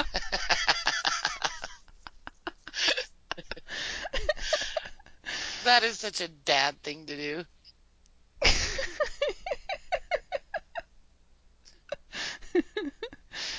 yeah. I remember taking like a rubber band and like snapping it on dad's arm and he'd be like, Oh, was that a butterfly that landed on me?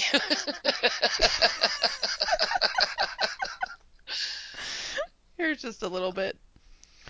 Um, so she goes, "This guy, especially when the camera wasn't on him, was literally egging me on. I was land, I was landing those punches, punches." And Nestor says, "If you want to call them punches, I don't know what that was. You were batting me like a little cat."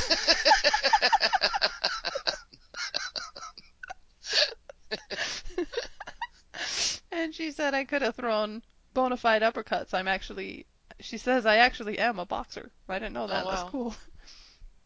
And I was so tempted to, but Norma is not an experienced fighter. By the way, Nestor has the most amazing skin in the world.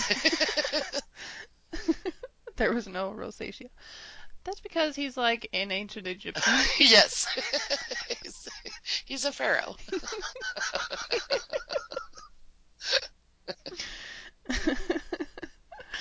he says that he exfoliates a lot.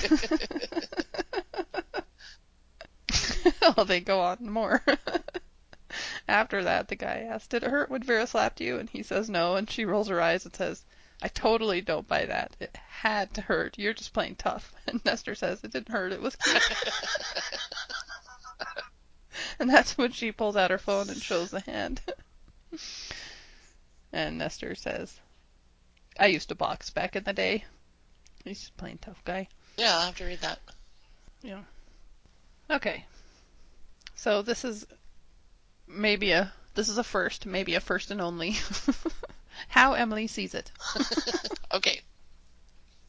or an anatomy of a scene. This would work better if Hitchcock had directed Jimmy Stewart's Anatomy of a Murder, but he didn't. so we'll go with how Emily sees it. Okay. so it starts with Romero noticing his house is, is broken into. Um, there's a very brazenly broken window in the front. Um, no one's hiding anything. Lights are on. um, so he draws his gun, as you do.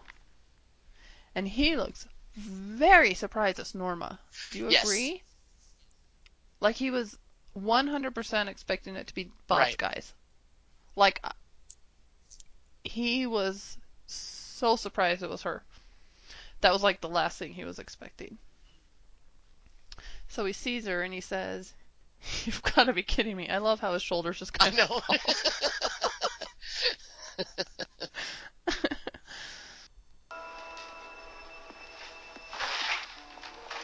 Gotta be kidding me.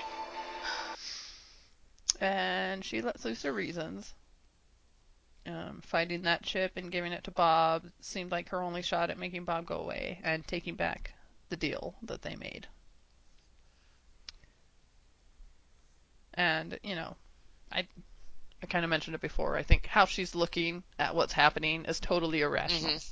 It's like it's like she totally ignores the fact that her son actually kills people, that he has some sort of some sort of fault in all of this. She's she's totally looking at it as no fault, Right. you know.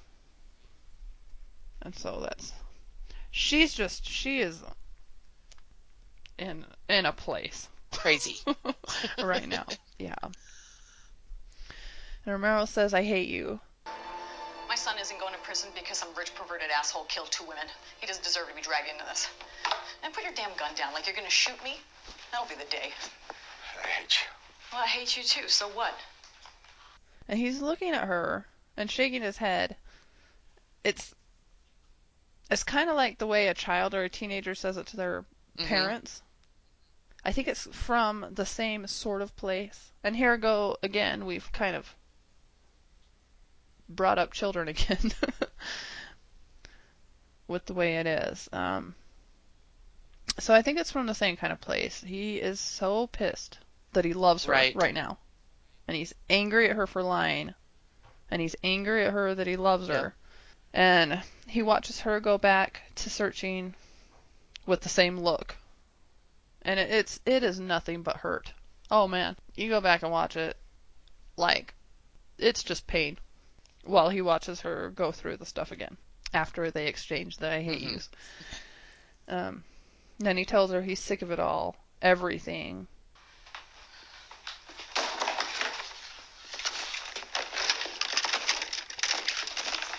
Where is it? Where's the stupid piece of computer gear that's ruining my life. I turned it over to the DEA.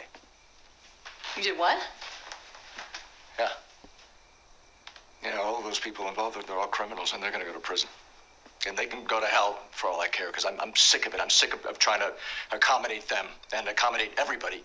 And I'm, I'm sick of, of trying to make all of this shit work. I'm done. I'm done with them and I'm, I'm done with this town. I'm done with everything. How could you do that to me? So I think having her lie to him last night caused like this deflation of his whole disposition. It totally defeated Mhm. him. He no longer has the will to be the sheriff of White Pine Bay and all that entails, which is a lot. I mean, it's been stressful.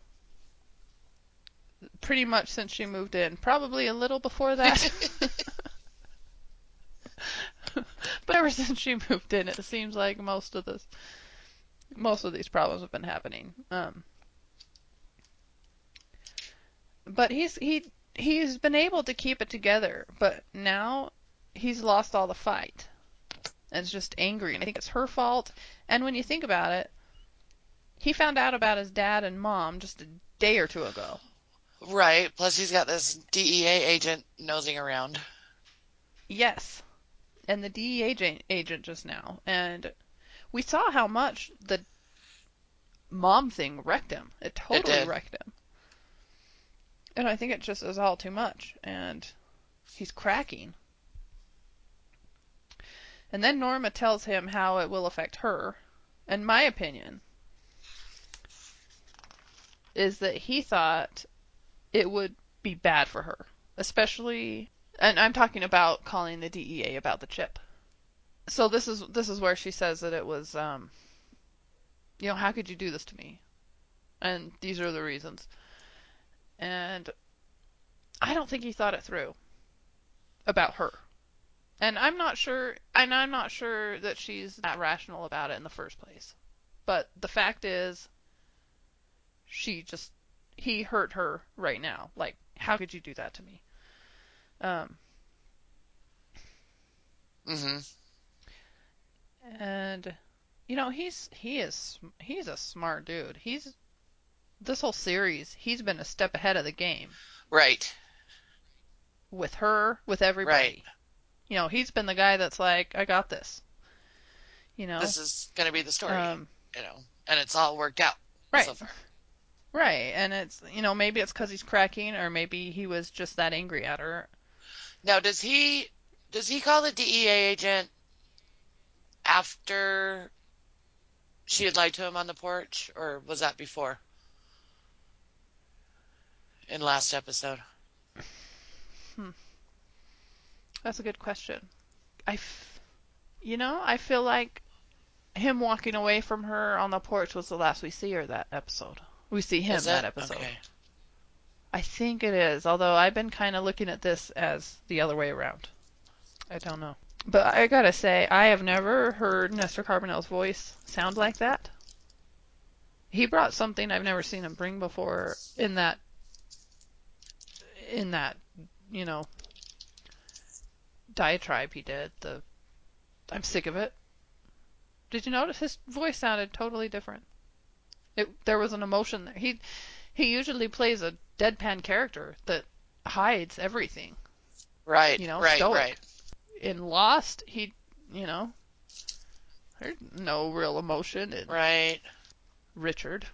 He's just mystery man. He goes to the. He calls the DEA after. Uh, Yep. After Norma. Oh, good, because that's Okay. how I was looking. So everything I said still stands. so while she's she's talking and kind of blaming, asking why you did that, he just is watching her, looking hurt because she's hurt. I think he's sinking in a little guilt. hmm And then she starts walking away, and his anger flares up again that she lied and dismisses him. Okay, so I think that when she starts walking away, his anger flares up again. The hurt turns to anger again, and it and that she lied. I think that lying to him last night really got to him, and she dismissed him just now, and she's been dismissing him all day. Right. And she goes to walk out, and he roughly shoves her against the wall and confronts her again about lying to him. Bob Paris will investigate my husband's death just to get me back. I'm screwed. I'm, I'm not like, to- I'm totally screwed. How could you do that to me?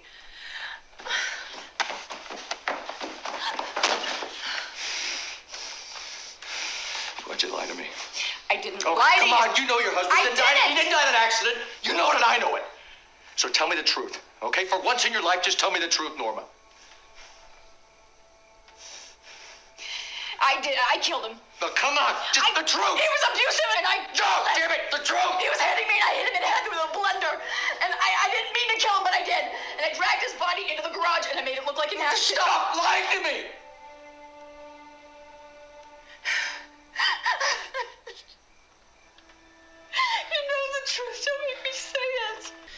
This time it's all hurt and confrontation.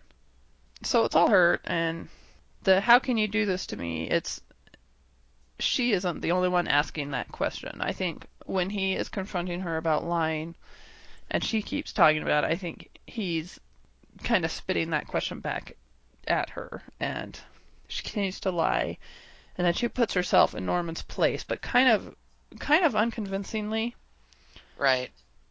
Like she knows it's unconvincing and she knows he knows it's a story and he continues to ask her to stop and is desperate to get her to open up to him and trust him. It's like he's trying to just what's he always said? Trust me. He's been saying that since season 1 Right. and she just doesn't and she can't. It's like she's she can't lose she cannot take the control of trusting somebody into someone else's hands. She can't. And she wasn't brought up that way and he's she so probably yeah, I mean that's just ingrained in her not to trust anybody. Right, and that's just killing him. He's just it's he's just so desperately trying to get her to just open up to him and trust him. And that last stop lying to me is just oh that last stop lying to me, he says, is just a total dagger in my soul.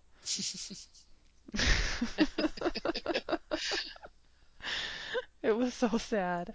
And it seemed to have penetrated Norma's as well, and she breaks down crying and tells him he knows and not to make her say it. And then they stare at each other for a few seconds, and I think her like trapped cat instinct flares up. Mhm. She's lost all control, and she's a control freak. We all know that. Right. And that nature in her flares up and she lashes out. And you know, and she loves him and she she loves him. We can I think we can all agree with that and and I think she does trust him. I think she knows he's the only one she trusts and he betrayed her. Especially in her eyes. Right. He's been saying trust me, trust me and she turned that chip in behind her back, which is bad for her, you know, and Bob Paris, which I'm not convinced Romero thinks it is or thought it through in those eyes. And that that's my theory. Now, you know, this is as Emily sees it, everybody. You may disagree with me. I just wanted you all to know that I sat there in front of this scene going back and back and back again and this is how I'm seeing it. You can disagree with me or you can agree, but this is how I see it. And so I think that she did put a kernel of as much as Norma could possibly do to any human being besides like Norman or maybe Dylan is Romero and she feels like he betrayed her. Mhm. And did he? Did he totally F up? He may have, He might have. I you know. He's Batman Romero, and that is hard for me to accept that he totally did. I want I want him and what he does to always be like that one step ahead. Right. Right. That's the Romero we want to see, and right now we might possibly be seeing one that just totally effed up. Anyway, I think I think that's why she lashes out and hits him and totally loses it.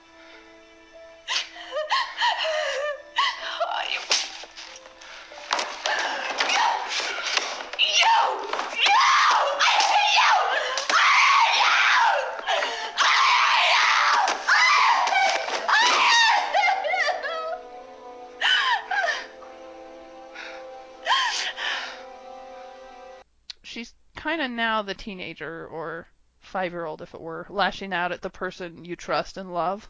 Right. and she gets out all the anger and the loss of control of the of the last who knows how long.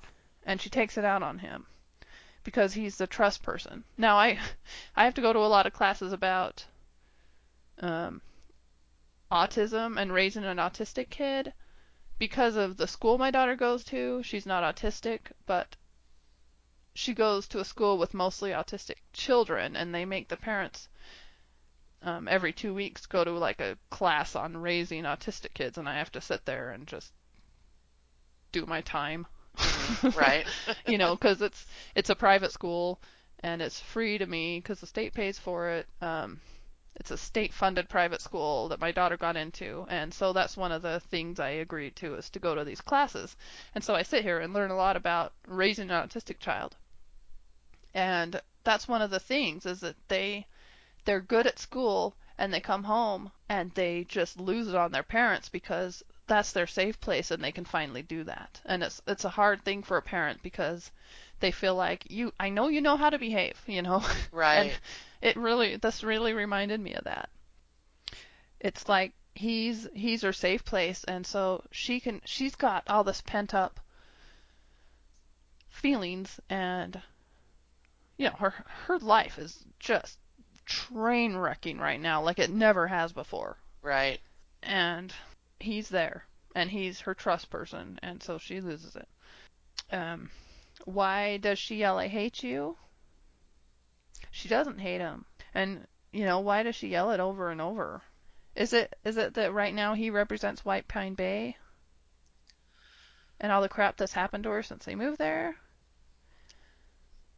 i'm not sure what it is, but whatever it is i think he totally gets it and he lets her let it out and he takes it Right. Right. I mean, I think I don't. She's not saying that she hates him. I think she hates this whole situation.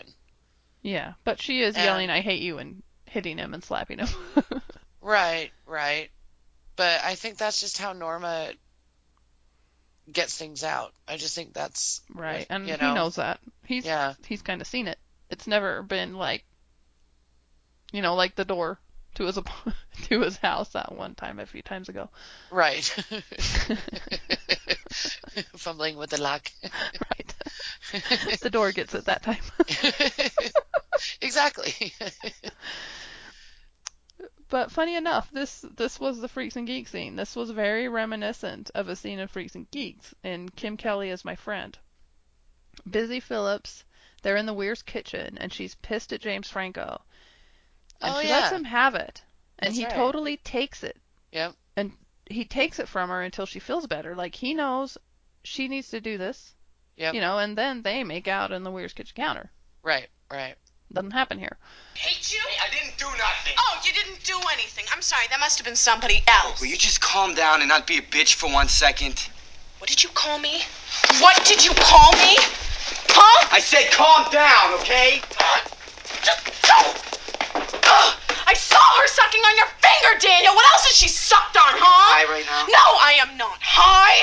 Just don't, you know? Just, just don't lie to me. I'm not lying. Don't lie to me. I'm not lying. Just don't, you know? Just, just stop lying to me. I know that you slept with her. I'm not lying.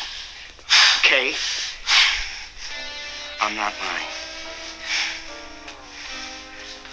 Just I didn't do nothing. It only you.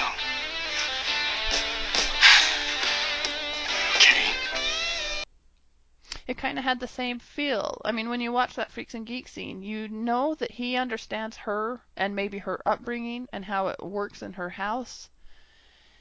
And he knows she needs to yell, I hate you, and slap him. And he needs to take it from her to show her that he can take it and he's not going to hit her back.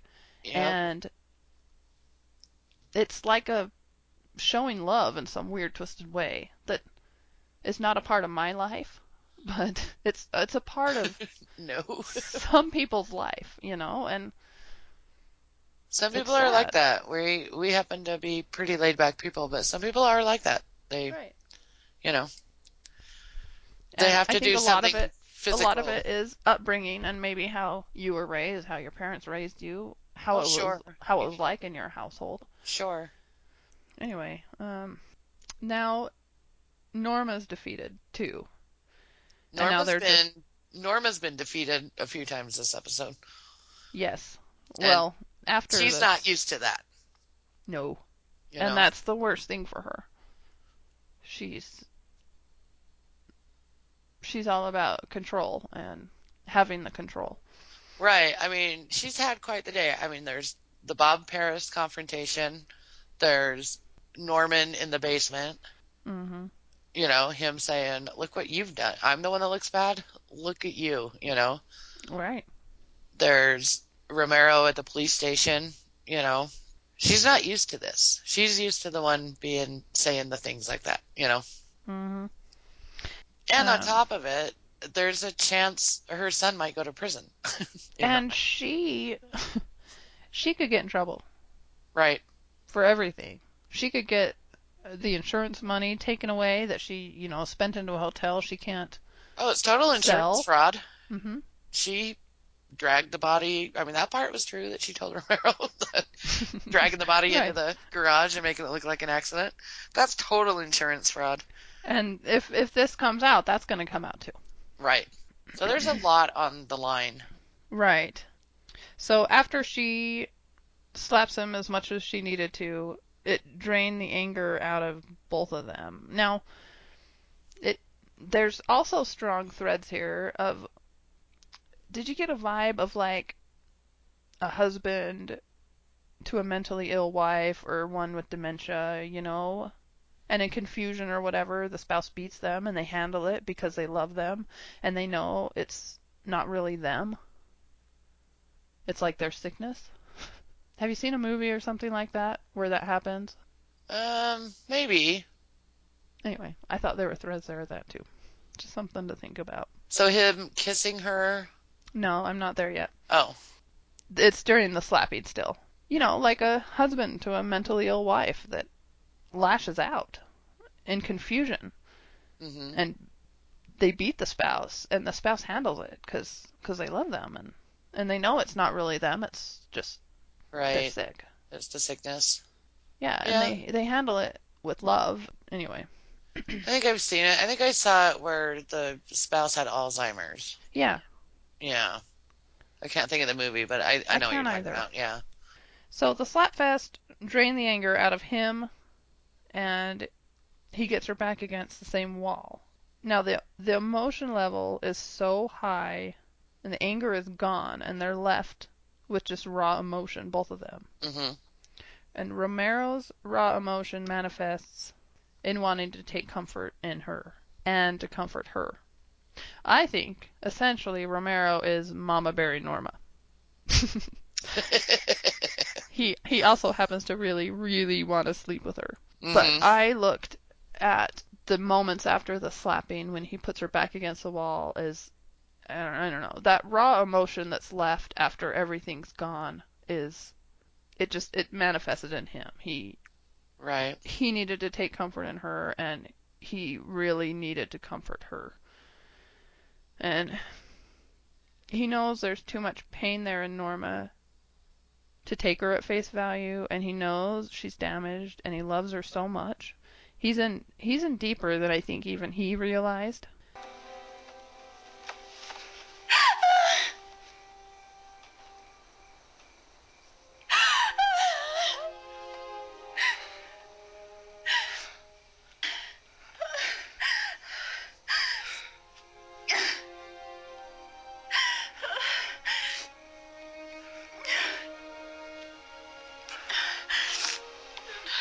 So he starts touching her face and her arms go up to his head and then and then they kind of fall down.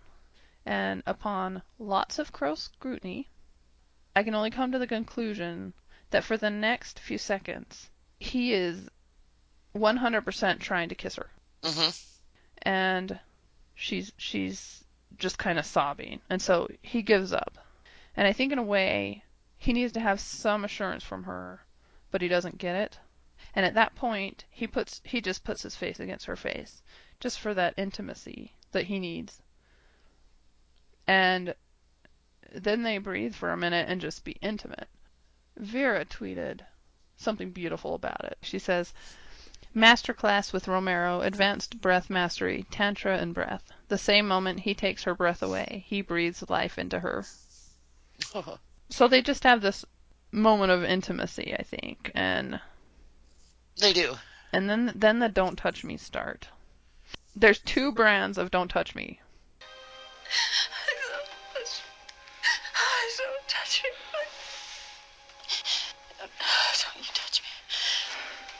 Don't touch me.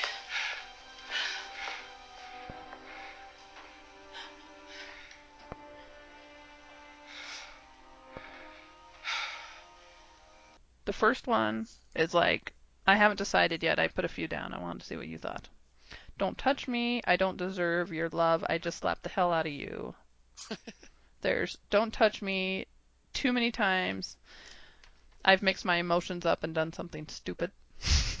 hmm There's don't touch me. I don't want to be like this for us. I don't want it to be like this for us. You're the first decent guy who let me do this to them.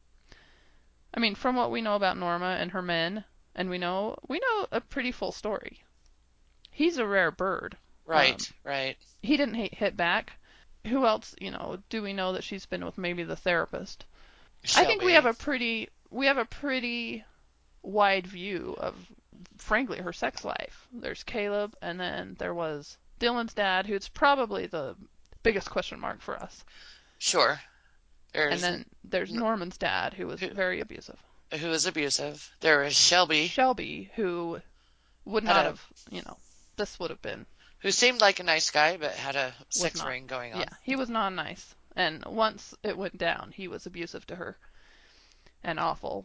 Right.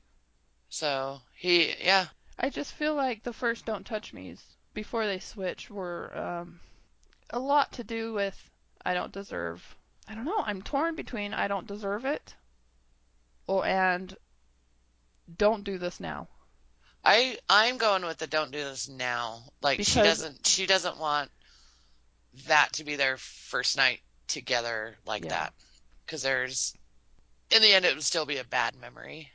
It will, and you know she probably does many things a day she regrets. and I'm I'm I'm certain she already is regretting. I mean, she's got to be so embarrassed by losing it on him and slapping him, and she loves him, and she knows that, and Yeah. he loves her, and he's decent, and she's just not the right time. I think it's not the right time. Her head's not in the right place for one thing. You know, I Mhm. mean, she's got so much to worry about right now. It's just not the right time. No, and and then the don't touch me changes as she comes to her senses, and she gets back on task, and then she says, "Don't you touch me." And it's you know you're the enemy because it's me against the world. Yeah. You took the flash drive. I have a son to protect. I'm out. And she turns off her feelings and walks out, leaving Romero to just put his head against the now empty wall. And he's left. Um, basically, I think he's going over to Bob's house tonight and just executing him I, I it wouldn't surprise me. for Norma. He'll do it for Norma. hmm Because he didn't get exactly the truth out of her in this scene, but he got more than he's ever gotten out of her about it. You know, when she says, "You know what happened? Don't make me tell you." That's telling him right there. Which was almost maybe And she told he more told, satisfying for him maybe in a I way. mean, she told him the story, putting her in Norman's place, and he knows that. Mm mhm. You know, so she did tell him what happened. Mhm. Which, I mean, she just would have done it the first time on the porch. But You know, I I think you're right. Yeah. episode. No, I like it. I think I think he now got the truth out of her. He knows he did, Mhm. and saw how difficult it was for her to tell him. And he loves her. You know, it's hard to see someone you love that emotional about something. You know, Right. And I think he gets her. I think he does. He's got to get her by now. Yeah. They've had a lot of adventures. he knows her, you know. yeah. And I think you're right. I think he's going to go straight over to Bob Paris so that the stuff about Norman killing his father will never come out. Because if he extinguishes Bob, how does it come out then? You know, Right. Because Bob's the only one that has any kind of interest in bringing it bringing it out. So All right. So that analysis was my love story for the Normero shippers out there. I like that it. was No, for you guys. And I know the Normero shippers are just dying and they can't believe they didn't get a kiss and you guys are devastated and you're scared that you won't get one and it's going to drag on to next season and I think we'll get one. like I said earlier in the podcast, I don't care after this. I I don't know. Maybe maybe it's the uh, I like the slow burn. I Yeah. I'll watch. You know, Pride and Prejudice. I like it takes them years to get together. it does, and it's so and almost when they get together, he moves or she moves. you know. Uh-huh. or else something someone's pride or someone's prejudice gets in the way. and it's so good and I love it. I love that. I will take those kinds of stories to just like you know, I don't I don't care for the blatant sex stories. Right. That's just not No. interesting to me. And so I love this. And I don't need them to drag it out forever, but I am satisfied. I I am too, and am. you know, I think I think if they did have their first big kiss in this scene, I don't know if we'd all would have been happy with it because it was such an intense scene. I don't know. I I don't like it when writers have two people fight and then they kiss and you Yeah, know. I have we have I'm had not this a fan of that. Have we had it on this podcast? Because we've talked about this. I I'm think so. pretty sure I've talked about it with you. It's like, does that happen in real life? Like intense anger turned to making out? I think it was I can't ever Buffy. imagine. Oh, was it Buffy? That's probably it. I just can't ever imagine a scenario in my life where that is ever even close. No, no. It's such a movie trope. It's such a trope. I, I think it was Xander and Cordelia when we had the Yes. conversation. Yes. So You know. this was so good to me because I liked. I mean, I want their first kiss to be when they're both happy about something. yeah, which could easily be next time. I think Uh huh. I don't know. I don't. I don't know what's gonna happen, but I have my suspicions and I've said them, and I think, oh, it's gonna be so good. Just wait, wait a little longer, guys, because it's gonna be so good. They're not gonna mess us up. I have this feeling in my gut. I don't think so. I love I what they're doing. I, loved that scene, and I loved that he tried to kiss her because I feel like.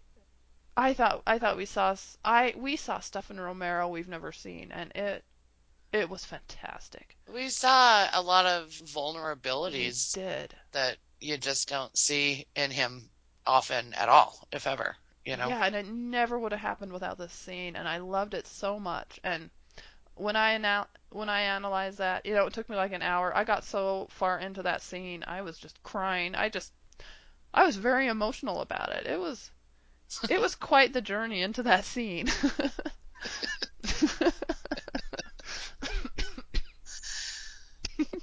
you love them so much. I do, I do. It's so bad. That's so funny. I just find it so interesting. This is the best. Lo- this is the best love story I've seen in a long time. It's a good one. I like it. But yeah, so I loved it. I loved what they did. I loved what they did to him. She, you know, we've seen it. Him, we haven't seen that level of intensity and acting from Nestor Carbonell. I sent him a tweet letting him know. He's gotten a lot of tweets about, what are you doing to us? Blah, blah, blah, blah, blah, you know? And I just, Mhm. that was awesome. you nailed it, you know? It was amazing. I think once once we get we get it all and we can look back on it, I think everyone's going to see how pivotal that scene will be in making this so much better than we could have Right. imagined it to be. Right. Anyway, I'm trusting the writers and I think it's going to be great. I am too.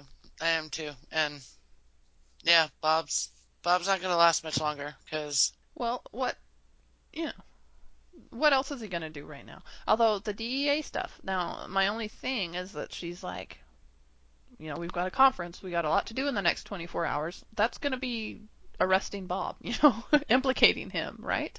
right, I mean, and several other people. and several others. Yeah. This isn't his town right now. The DEA's all over it. So that's my only like, how's he gonna do this? How is he gonna get away with it? He'll figure out a way. He's got the pit. He's Batman. He's got the pit. You know. That's right. Put him in the They- pit, and uh, don't. where'd he go? He must have it. Yep. Exactly. Yeah, he got word the DEA was in town and he he left. You dug your own pit. You dug your own pit, Bob. it's isn't it the pits?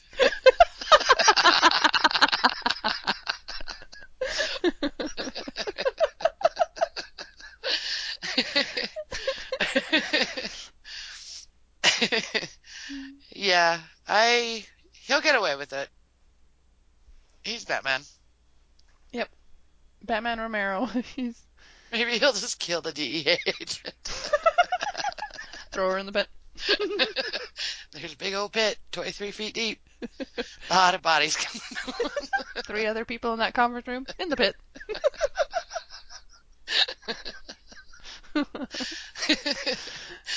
All right.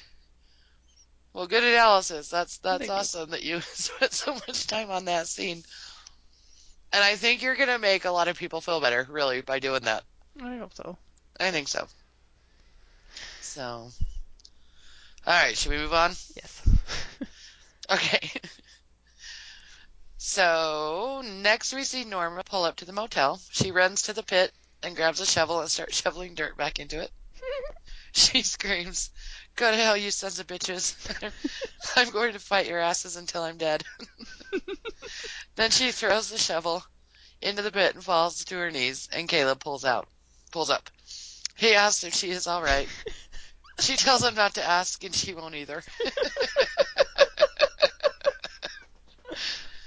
he puts down a guitar and says he wanted to leave it for Dylan. He's leaving. Norma says, shouldn't he say goodbye to him? Caleb says before he goes, he needs to tell her something about Norman. He tells her about last time he was in town and Norman came to his room. He tells her how Norman thought he was her. Norman says there's nothing wrong with him. she like mumbles it like it's just it's just like, spewing out. It, yeah, like she doesn't even have to think about it. Like anytime anyone says anything about Norm, there's nothing wrong with him. yeah, You know? it was really sad. I know. She's just so done with this day. it's time to make that turkey pot pie. Where's the It's to make flour? a pot pie.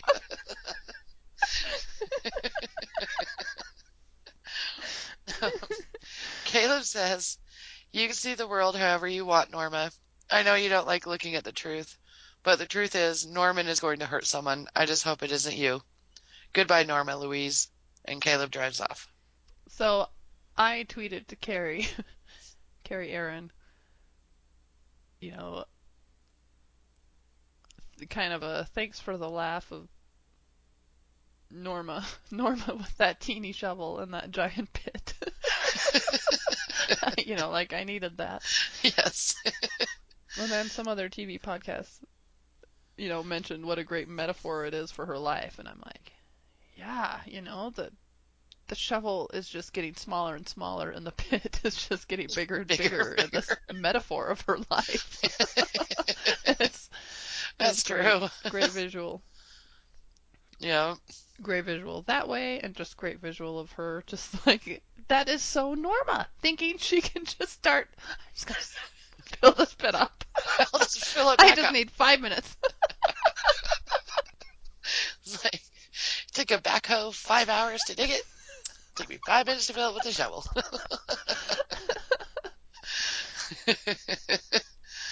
oh, she just, that's just how her brain works.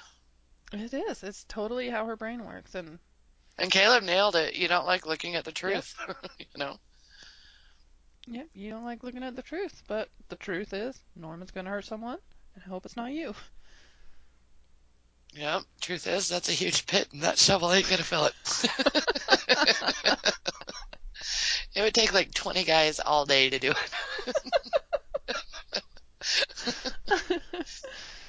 Oh, so funny. Uh, I just love that she just had the need to. I was gonna fill this up. I hate this pit.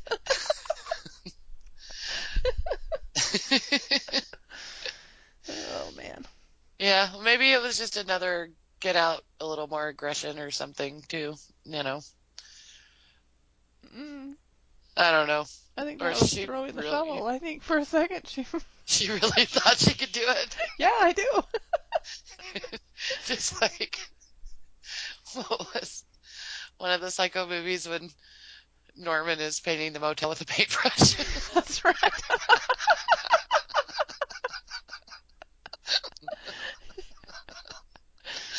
Like, by the time he's done, he's going to need to paint it again. It's a never ending project.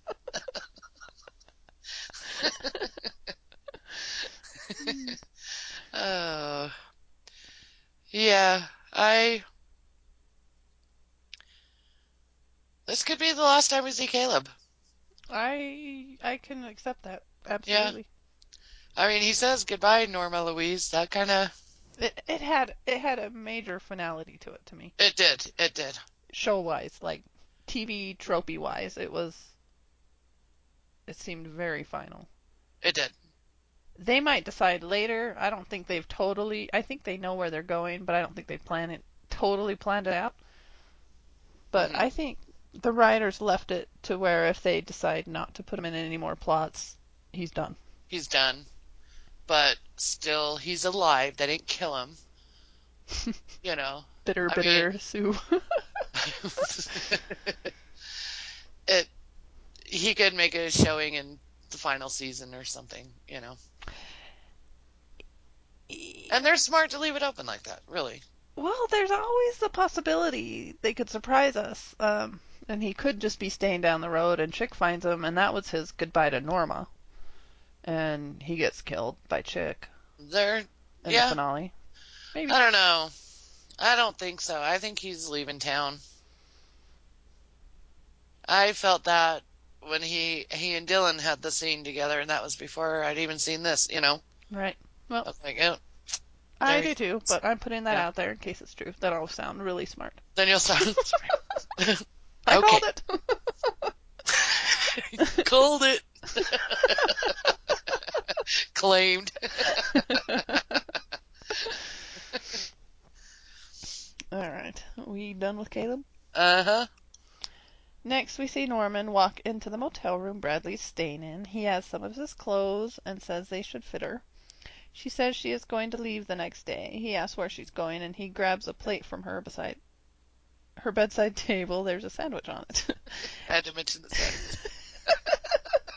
What's funny is on Twitter while I was live tweeting, I um, the first scene she's eating a salad, Right. and I was like, salad. Norman doesn't know the rules. and Harold tweeted back, "Don't worry, there's a sandwich cameo later on. Spoiler alert." the sandwich cameo. So I was looking for the sandwich in the scene. I just laughed. She says she doesn't know and asks if he wants to go with her. He says he can't. So she's so blamey to him, but she's just throwing herself at him. I know. I know. Yarr. Hater. Hater. I, mm, yeah. He says he can't. She asks why. Is it because something is wrong with him? And he says in part. He says in part. Plus, his mother seems upset. Understatement of this. She was just out there trying to fill a bed. I just picture her in the kitchen making that. I picture him in the kitchen making that sandwich and hear her yelling on the dirt pile. I don't know. She seemed a little upset.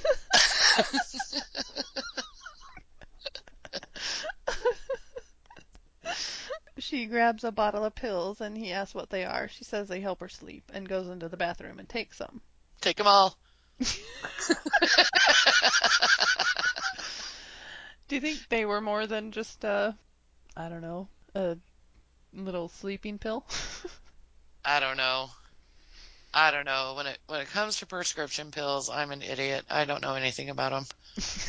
I don't take them, but um, I don't know. She always has seemed to me like someone who's at least on something. yeah, she kind of has a slurry, weird. She does. I can't. I've never seen her in anything else, so I just kind of I figure it's haven't her. either. But she does. She has this slurry, dreamlike quality to her voice. Yeah, her- like she's on a muscle relaxant or something. totally. And she's accused her mother of taking a lot of pills. Right.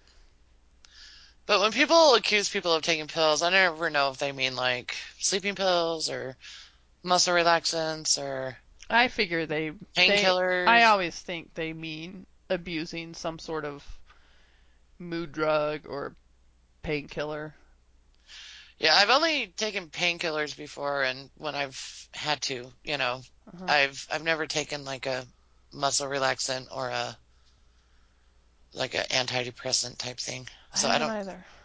So I don't know. so I don't know what she's taking. Ambien. Ugh, I took Percocet one time right after I had Scout, and I had like a vase of flowers next to my bed, and I kept thinking it was like a scary face, and I'm like, I'm not taking these anymore. Why would you give these pills to a woman who has a newborn? I kept like startling and screaming whenever I saw the flowers. anyway. I didn't agree with Percocet very well. um, she comes out of the bathroom and asks. No, she actually says it while they're, she's in the bathroom. You see Oh. her asking through the mirror. It's kind of a neat shot. Um, she asks what's wrong with him, and he says it's a neurological disorder. He blacks out and can't drive or anything. She asks if he remembers the night he came to her house and told her that he loved her. She said she didn't feel that way. She said she was an idiot, but she can't she can't tell him how much she appreciates that now. She puts her arm around his neck and says, "Not that I think you still love me, that you ever did." play, play, play. Yep. She starts kissing him, and they fall into the bed, and he takes off his shirt and, s- and sweater and, And watch. watch, I guess. she takes off his belt, and they make out. Suddenly, we hear Norma say, "Norman, Norman, please," and we glimpse, and we see glimpses of head Norma. Norman tries to stop Bradley, tries to stop. Bradley says it's okay. We hear her, head Norman say Norma say Norman again.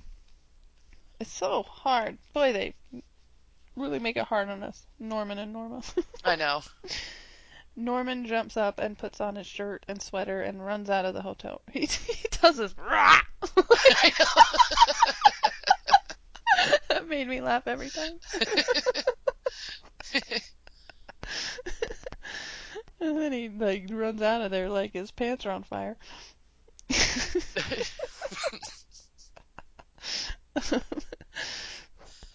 so he jumps up, puts on his shirt and sweater, and runs out of the motel room. Head Norma is standing outside the motel office and says, What are you so shocked about? I saw what you were about to do in there.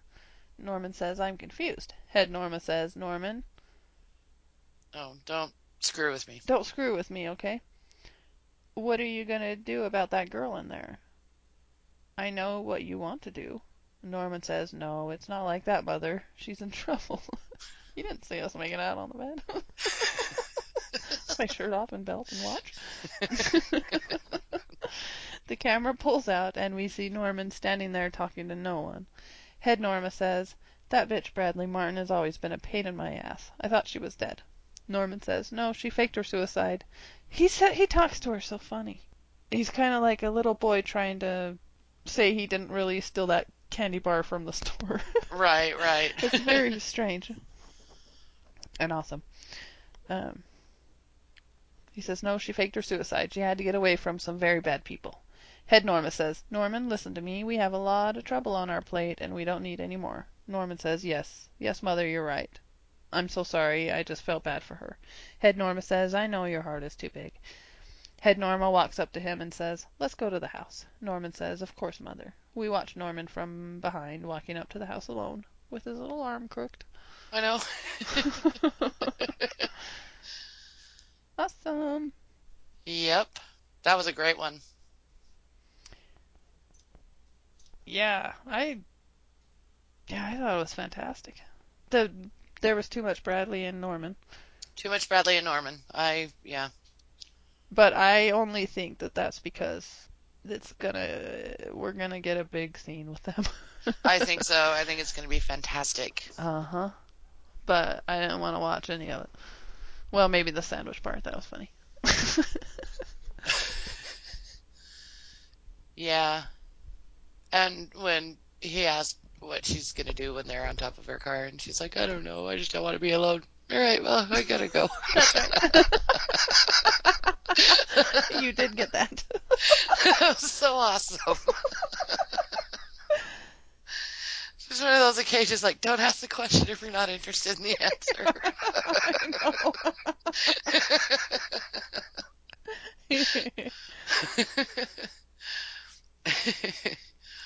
so, so yeah, great episode. yeah, I thought it was fan- I thought it was just a fantastic penultimate. Yes.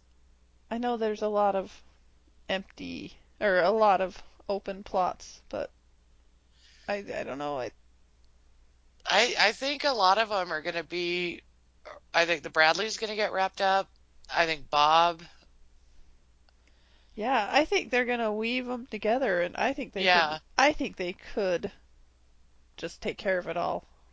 I think yeah. I mean, I'm really expecting this next, you know, the last episode. It's going to be one of those episodes where not a second is wasted. You Mhm. know. hmm So I'm excited. hmm So what what do you give this one? Out of ten. Um, I'm gonna give it a nine and a half. Um, kitten slaps.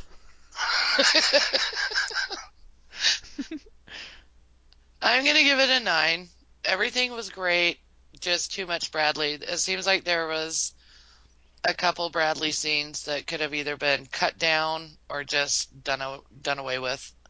Yeah, I normally would take more off for the Bradley, but we got like we got Yeah. Norma calling Romero a third grade girl. That's true. like more than made up for a couple of the scenes. and then I hate you too, so what? I Made up for a too, so little more. I need to make a T-shirt out of that. I hate you too. So what? No, I'm gonna stick with my nine out of ten. Uh, sandwiches. we got to bring the sandwiches in. yep. And I, my what the bip is Caleb taking the fifty thousand dollars from Chick and then just leaving Dylan to deal with it. What a coward! Yeah. I want the bit that plot last time. hmm Um, I'm gonna what the bit Bradley and her stupid scene at her house. I hated everything about it. I hated everything she said. I did too. And she just gets a big what the bip. she knows up. I hate that picture. So Uh.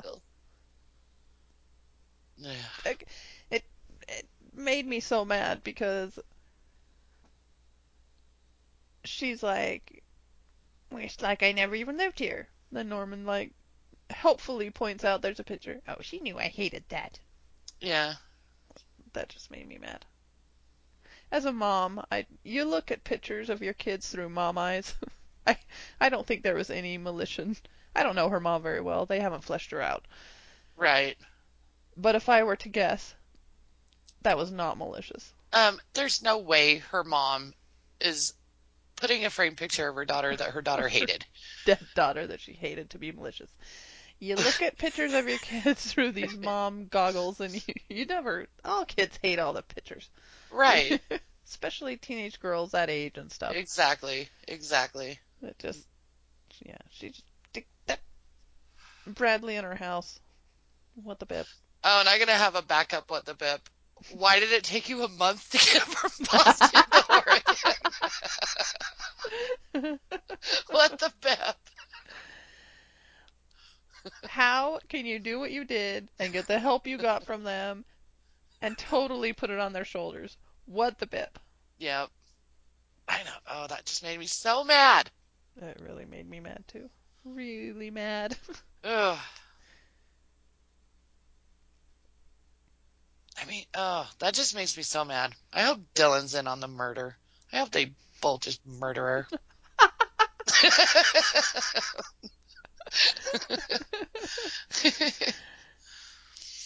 so,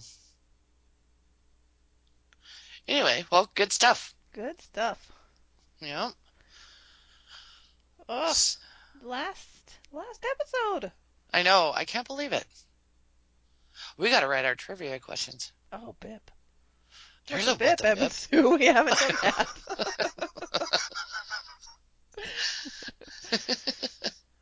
I'll I'll work on it tomorrow. well, we'll have the trivia ready for next time. We gotten some uh, reviews. We need more reviews. We need we need some uh, reviews to keep counteracting our bad review we got. I like most podcasts.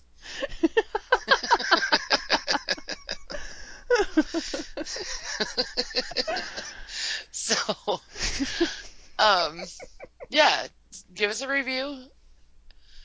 Uh, send us feedback to yesmotherpodcast at gmail.com. Join the Facebook. I noticed someone new joined today. yeah, she she sent us a tweet and said that she just discovered our podcast and thanked us for uh, getting her through a night shift. Oh, nice. I was Nice. like, we talk a lot. I bet we can get you through a couple night shifts. hey, the, the latest Bates one that dropped got me halfway to Vegas.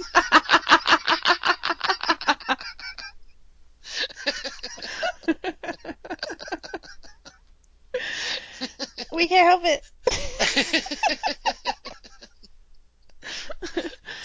no, we have never once gotten a complaint that it's too long. Mm-mm. Not from an email, not from a hateful review. That's they never said that. Well, it's a podcast. If listen to it for an hour, go do something, come back to it. You know, Right. I mean, it's not like it's live radio that you're going to miss something. right. So, Anyway, that's a Yeah. complaint. Not that we we don't we don't get complaints except for those two reviews. Yep. Anyway, so, yeah. Well, all right then. all right. We didn't do any what we've been watching. We meant to. Uh, I'm okay skipping it. I am too. Again, it's just like two episodes of Sons of Anarchy.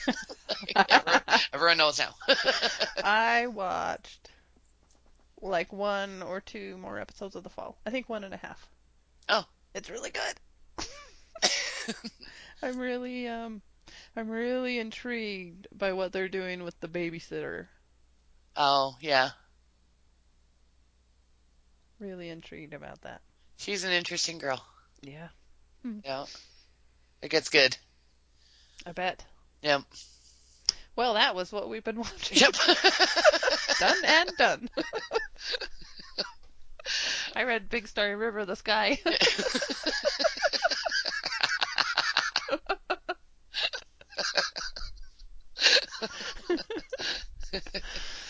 it really upset me. Kept me away. oh, and Rob and I went to um like a Mozart opera, like a comedy opera, Oh, did you? Como es or something. it was done by the university, and um, I could have done without it being a comedy. I don't know. If you're gonna do comedy in an operatic setting, you have to be really, really good. Gotcha. Is uh, it wasn't so good. In fact, Rob and I snuck out and went and got cupcakes.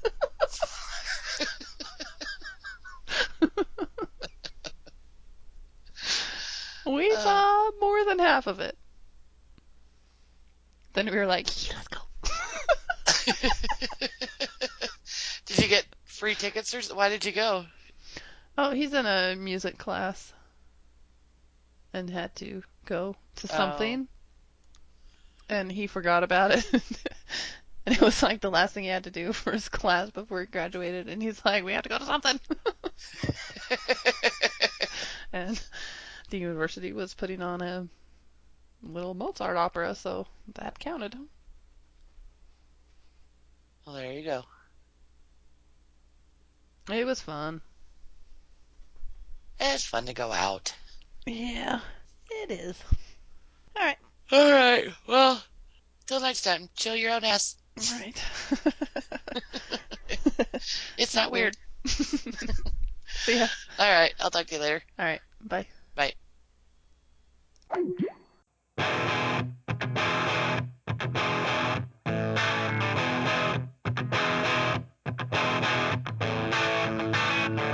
Make up your mind. Decide to walk with me around the lake tonight. Around the lake tonight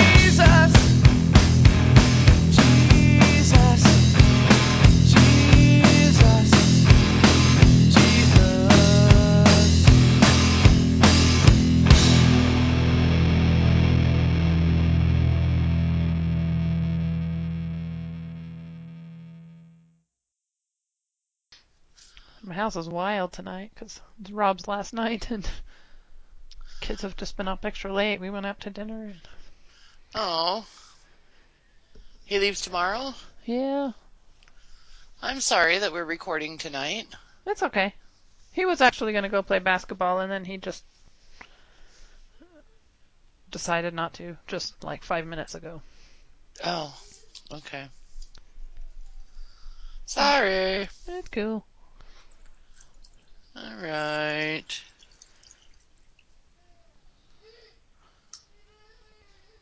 That Eleanor's?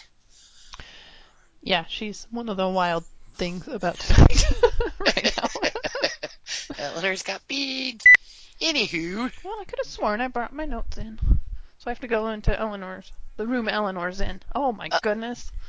Else? she's turned all the way around and she's about to bump her head on my nightstand. Good thing I didn't get my notes. I just saved your noggin. You stay still. when you, I didn't realize that you were like walking to your room. When, I just pictured, remember when I was creeping us all out by thinking of Eleanor at night at Amy's house? Like, Yes, I remember that. she secretly could walk. so creepy. we wake up, she's just in the middle of Amy's living room. that was really creepy. Nope, the most she'll do is kick her legs until she gets herself in a sitting position. And if she gets beanie and funny in her bed, hmm she'll do it and just go in circles. That's what she was doing. Oh, she's the best. Oh, not only did we have like Rob's graduation and then him preparing to go to Samoa for a month. I okay, so Monday night, all I want to do is think about the Bates Motel show I had just seen, right?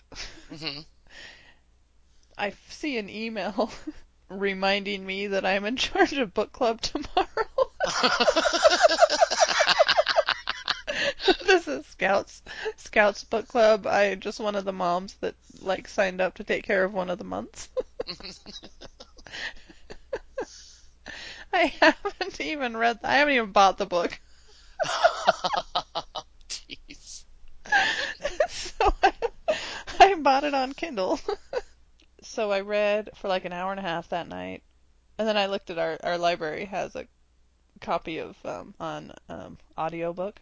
hmm So I read almost half of it. No, I read exact. I read it until it said I had read 50%.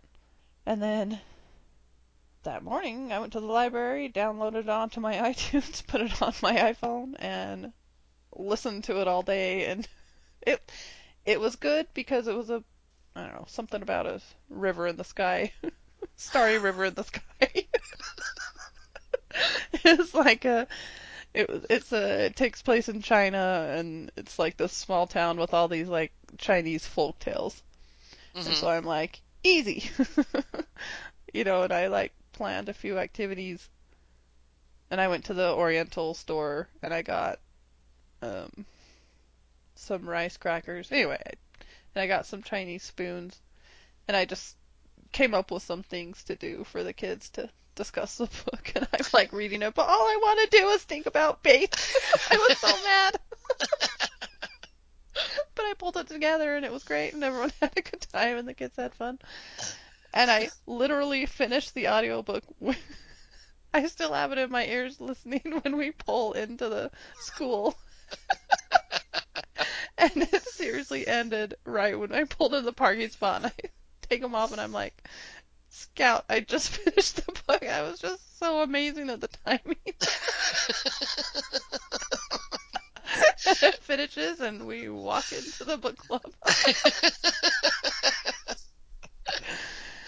It was funny, but Oh, was- that's funny. Now, so this is a book club that Scout's in, but she doesn't have to read it, or she had she already. should have. but I totally dropped the ball. okay. I was like, sorry, mom read it, you didn't.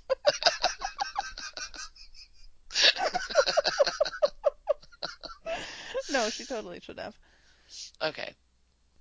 I just totally dropped the ball. We just haven't. Book club has just kind of like fallen through the cracks. Gotcha. But this time you were in charge, so you kind of. But I had I had signed up at the beginning of the year to be in charge of this one, and I had totally forgot, totally forgotten. Oh, that's hilarious. It was just one of those things. I pulled that pulled that right out of my mom hat, and did a good job. Thank you. but it like took a day that I had so much going on, and it was just like, really? Oi. It, anyway.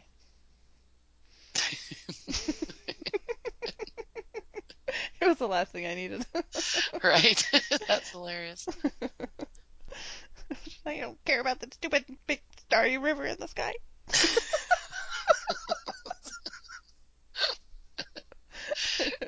I care about Romero and Norma. I know, I did. I think that's why I analyze the scene because I'm like, all right, book club's over. I'm gonna immerse myself. Oh, that's funny.